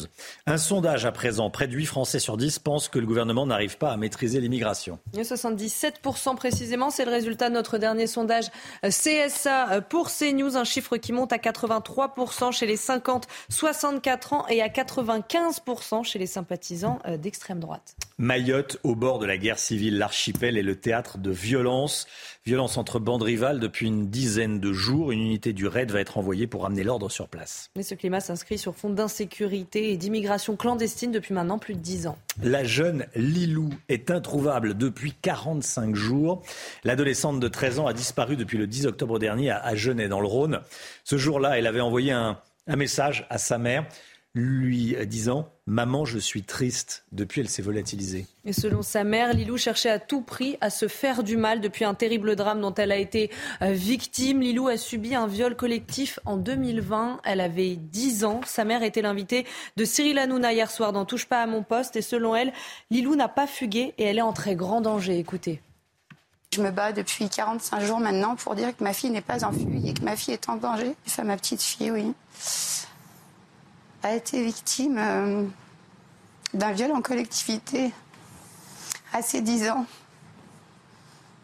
et que la justice française est très longue et que personne ne l'a cru. J'ai été la seule à me battre depuis. Euh, depuis. Et qu'elle est vraiment pas bien. Euh, qu'elle est vraiment pas bien depuis. Donc c'est des appels à l'aide. Et quand elle veut, quand elle part, elle se met en danger, elle est en autodestruction totale. Voilà la détresse d'une mère, disparition de, Lilou, euh, la mère de, cette petite, euh, qui était donc l'invitée de Cyril Hanouna hier soir sur, sur C8. Marine Le Pen était euh, chez Laurence Ferrari dans Punchline hier soir. Selon l'ancienne candidate RN à la présidentielle, la France doit cesser de livrer des canons César à l'Ukraine. D'après elle, l'aide française ne doit pas impacter la sécurité intérieure de la France. Général Clermont avec nous. mon général, on en est où des livraisons d'armes à l'Ukraine? D'abord, les canons César, c'est terminé. On a livré tout ce qu'on pouvait livrer. Il y a peut-être des discussions avec d'autres pays, mais là, on est intermédiaire. Euh, on a annoncé, en fait, on livre pas beaucoup, mais c'est vrai qu'on livre tout ce qu'on a annoncé et livré. C'est pas le cas de tous les pays. Très loin de là, il y a des statistiques très intéressantes d'ailleurs à suivre. Alors, on a, livré récemment deux systèmes de défense antiaérienne Crotal, euh, très court portée, pour euh, essayer de lutter justement contre les, attaques de missiles que lance la Russie depuis quelques semaines. Et puis on a livré aussi deux lance-roquettes unitaires, qui sont une version euh, française des lance-roquettes. Euh, euh, des lance-roquettes multiples HIMARS, vous savez, les fameux missiles très précis, très puissants. Mais malheureusement, on en a donné deux parce qu'en réalité, on en a huit. Donc ils en arrêtent six. Donc on peut dire que que ce soit les Césars, que ce soit les lance-roquettes, lance la situation de l'artillerie française est catastrophique. Mais la situation est catastrophique également de très nombreux équipements. Et ça, c'est la conséquence du fait que on n'a pas cru que la guerre était possible en Europe. Or, la guerre est revenue et on n'est pas prêt. Donc, il faut vraiment qu'on se prépare. On continue à aider les Ukrainiens, bien sûr, mais en faisant attention de ne pas prendre des capacités dont nous avons besoin parce qu'elles sont, elles aussi, en opération en Afrique, au Levant, et qu'elles aussi, éventuellement, se préparent avec l'OTAN à une guerre contre la Russie si jamais le conflit déborde. C'est la nouvelle star des astronautes européens. Retenez bien son nom. Elle s'appelle Sophie Adenau. Elle a 40 ans. L'Agence spatiale européenne a dévoilé hier les, les noms des cinq astronautes qui vont succéder à la promotion 2009 où il y avait Thomas Pesquet. Euh, parmi eux, Sophie Adenau. C'est la deuxième française à devenir astronaute. Vous êtes fier hein, de Sophie Adenau, euh, mon général, parce que c'est une militaire, hein, pilote d'hélicoptère. Lieutenant-colonel, hmm. de zéleux à la fin. Oui. Hein, et puis euh, également euh, pilote d'hélicoptère, bien sûr, mission de guerre en Afghanistan. Et actuellement, elle est à, l'école de l'air, et à l'école de guerre, pardon. Donc elle suit des études et euh, elle appartient à l'armée de l'air et de l'espace depuis deux ans. Armée de, l'air et de l'espace. Merci mon général. L'équipe de France, est-ce qu'elle est déjà favorite tiens, de la Coupe du Monde? On se pose la question. Saïd El Abadi avec nous de cnews.fr. Les doutes étaient nombreux sur l'équipe de France avant euh, le début de, de, la, de la compétition. Après la victoire face à l'Australie, c'est un petit peu plus clair. De quoi imaginer les, les Bleus conserver leur titre de, de champion du monde, Saïd? L'espoir renaît doucement depuis la victoire inaugurale contre, l'Australie. Il faut dire que les nombreux forfaits, euh, dont celui de Karim Benzema avant la, Coupe du Monde, euh, faisaient un peu peur et on commençait doucement à s'inquiéter pour, les Bleus. Mais ils nous ont rassurés, tant mieux. Alors que dans le même temps, des Argentins et des Allemands qui sont supposés favoris se sont inclinés pour leur, pour leur premier match. Alors, on va pas mettre la charrue avant les bœufs, attention, hein, ça va nous porter la, la poisse cette histoire. Et évidemment que non. Et Didier Deschamps, le premier, refuse de se voir trop beau, d'autant qu'il ne s'agissait que de l'Australie. Il y a des choses à améliorer, comme la défense, comme le début des rencontres. Mais voilà, le, plus dur commence désormais pour les tricolores. Il va falloir battre un adversaire de, de, plus grand standing. Ça commencera ce samedi contre le Danemark, qui est la bête noire des Bleus, justement, puisque les Bleus restent sur un match nul et deux défaites consécutives face aux Danois. Saïd El Abadi de cnews.fr. Merci Saïd. Il est 9h moins le quart, la santé dans un instant. Mais tout d'abord le point info, Chana Housteau. La sécurité dans les transports en commun. Gérald Darmanin était en déplacement à la gare de l'Est de Paris ce matin. Vous voyez ces images prises par nos équipes sur place. Le ministre de l'Intérieur a annoncé hier que deux fois plus de forces de l'ordre seront déployées dans les transports d'ici les JO 2024. Gérald Darmanin qui a également annoncé la création de commissariats au sein des gares pour faciliter la prise de plainte. Ce drame à les corps d'un couple et de leur fille de 25 ans ont été découverts dans un pavillon situé dans un quartier résidentiel. Des autopsies devront déterminer les causes des décès. Une lettre écrite par le père a été retrouvée au domicile familial. Il dit mettre fin à ses jours ainsi qu'à ceux de sa compagne et de sa fille parce qu'il était atteint d'une maladie grave. La Russie est coupable de crimes contre l'humanité. Ce sont les mots de Volodymyr Zelensky cette nuit devant le Conseil de sécurité de l'ONU. Le président ukrainien a dénoncé les attaques de Moscou contre les infrastructures énergétiques du pays qui ont entraîné des coupures massives d'électricité, notamment à Kiev. Les paris sportifs peuvent nuire à la santé. On en parle tout de suite avec le docteur Brigitte Millot. Retrouvez votre programme avec Little Balance. Little Balance, les balances et impédance mètres, sans pile et connectés.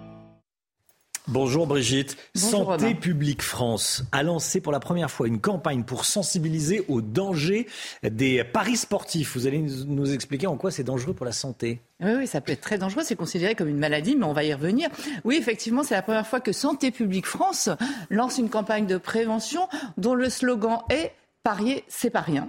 Euh, ils ont même mis en place un site, euh, joueur-info-service.fr, que, et que vous pouvez consulter si vous avez des doutes sur un de vos proches ou si vous-même vous avez l'impression euh, de commencer à être un petit peu euh, addict. Et un numéro de téléphone 09 74 75 13 13 qui est consultable de 8 h du matin jusqu'à 2 h du matin, 7 jours sur 7. Hein. Donc euh, n'hésitez pas, si vous avez des questions, vous y allez. Alors, il y a aussi euh, l'autorité nationale des jeux, l'ANJ, qui a un autre slogan, T'as vu, t'as perdu. Voilà, parce qu'en général, c'est rare de gagner. Hein. En général, on perd. Là, c'est assez direct. T'as vu, t'as perdu. pourquoi il s'y intéresse? Eh bien, tout simplement parce que le nombre de personnes qui jouent, euh, qui parient, alors essentiellement sur les paris sportifs, hein, a augmenté depuis ces dernières années. Ça avait augmenté déjà pendant le confinement. Mais là, évidemment, avec l'engouement de la, de la Coupe du Monde, ça a explosé. On a tout de même 4 millions et demi de comptes. Alors ça ne veut pas dire de joueurs, hein, parce qu'un joueur peut avoir plusieurs comptes. Mais vous imaginez, 4 millions et demi de personnes, et on sait que ça rend beaucoup plus addict, ça rend six fois plus addict que les loteries, les autres jeux, etc. Les paris sportifs rendent beaucoup plus facilement addicts. On estime que 15 joueurs sur 100 vont basculer dans l'addiction. Vous imaginez 15 joueurs sur 100 qui basculent. Mais surtout, ce qui fait que Santé publique France se mêle de ça, c'est que ce sont essentiellement des jeunes. Un parieur, un joueur sur deux, 50% ont entre 18 et 25 ans. Vous imaginez, à cet âge-là, vous n'êtes pas armé euh, pour, pour, savoir ce que vous risquez, euh, à quel moment vous allez basculer dans l'addiction. Non seulement vous n'êtes pas armé, vous n'avez pas les, modes de, prévention, mais vous avez aussi les reins moins solides, parce que c'est de l'argent quand même. Hein. Et, à, cet âge-là, en général, on ne gagne pas des mille et des cents. Normalement, non. Voilà, et on est beaucoup plus influençable. À partir de quand on s'aperçoit qu'il y a un problème? Alors, C'est une addiction. Je vous ai mis quelques-uns des hmm. symptômes qui doivent vous alerter. Il y en a d'autres, hein. mais euh, si déjà vous en présentez un ou deux de ceux-là, commencez à vous inquiéter. Il faut toujours jouer de plus en plus les sommes de plus en plus importantes. On devient irritable ou énervé quand euh, vos enfants, votre femme, votre mari vous empêchent de jouer. Euh, après une perte, il faut y retourner il faut se refaire. C'est-à-dire qu'en fait, on ne se dit pas juste euh, c'est fini. Non, on refait le match et on essaye d'y retourner et de jouer encore plus et de gagner encore plus. Après, euh, on va mentir. Non, non, je joue qu'une fois par semaine, c'est rien. Non, je joue que deux ou trois fois, mais j'arrête. Hein, la semaine prochaine, j'arrête. Non. C'est un peu comme l'alcoolisme. C'est euh, oui, quand, on commence à mentir, c'est mauvais signe. Ou à se cacher pour jouer, c'est mauvais hmm. signe. On n'arrive pas à réduire. On se dit tiens, je vais pas jouer pendant une semaine, mais on n'arrive pas à le faire. Et puis surtout quand ça va perturber votre sommeil. En fait, vous ne pensez qu'à ça. Euh, vous, ça, ça va perturber votre vie de famille, votre travail, votre vie sociale. Voilà. Et donc, il faut bien comprendre que c'est reconnu par l'OMS, l'Organisation mondiale de la santé, comme une maladie, une réelle maladie quand on bascule dans l'addiction. Là, je vous ai mis un petit peu ce que ça peut entraîner hein, de basculer dans l'addiction. On a quatre fois plus de troubles anxieux. C'est quasiment multiplié par dix ce qu'on appelle les épisodes maniaques, c'est-à-dire tout à coup vous prenez pour un, pour un surhomme, une super nana, vous êtes capable de tout, de toute façon c'est vous qui allez gagner, euh, vous avez une hyper excitation, une hyper irritabilité, une hyper euphorie, vous êtes meilleur, vous êtes le plus fort, enfin des épisodes maniaques qui peuvent être graves. Hein. Euh, une augmentation de la dépendance à toutes les drogues. On a une, augmentation, pardon, je trop vite, hein, une augmentation de consommation de tabac, d'alcool, d'autres stupéfiants, une augmentation aussi du risque de dépression et malheureusement, ça peut aller aussi jusqu'au suicide. Donc, on le voit. Euh, soyons, c'est pour ça que Santé publique France, c'est un problème de santé publique bien réel. Vous imaginez, même si c'est 15%, 15% de 4 millions, ça fait quand même un nombre important, euh, surtout chez les tout jeunes. Donc, si vous avez un proche où vous sentez qu'il est en train de, d'un petit peu basculer, on se laisse vite piéger. Hein. Faut pas imaginer que c'est qu'on va maîtriser. On maîtrise pas. Euh, donc, allez jouer au foot, mais arrêtez de parier. C'était votre programme avec Little Balance. Little Balance, balance et impédance mètre, sans pile et connecté. 8h51. Ah oui, non, Saïd, vous vous n'êtes pas addict, ça Non, pas du tout, non. Vous jouez non, pas, ça va, je ne joue euh, pas, je joue au foot. En tant que journaliste sportif. ben voilà, ben vous suivez déjà les conseils de Brigitte Millot.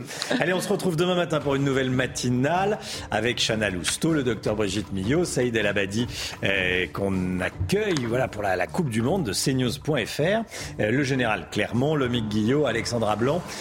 tiens, si vous voulez revoir les meilleurs moments de la matinale, vous allez sur cnews.fr, vous voyez, c'est marqué là, pour revoir la matinale. Les meilleurs moments, rendez-vous sur cnews.fr. Dans un instant, c'est l'heure des pros avec Pascal Pro et tous ses invités. Belle journée à vous sur CNews. À demain. Tout de suite, Pascal Pro dans l'heure des pros.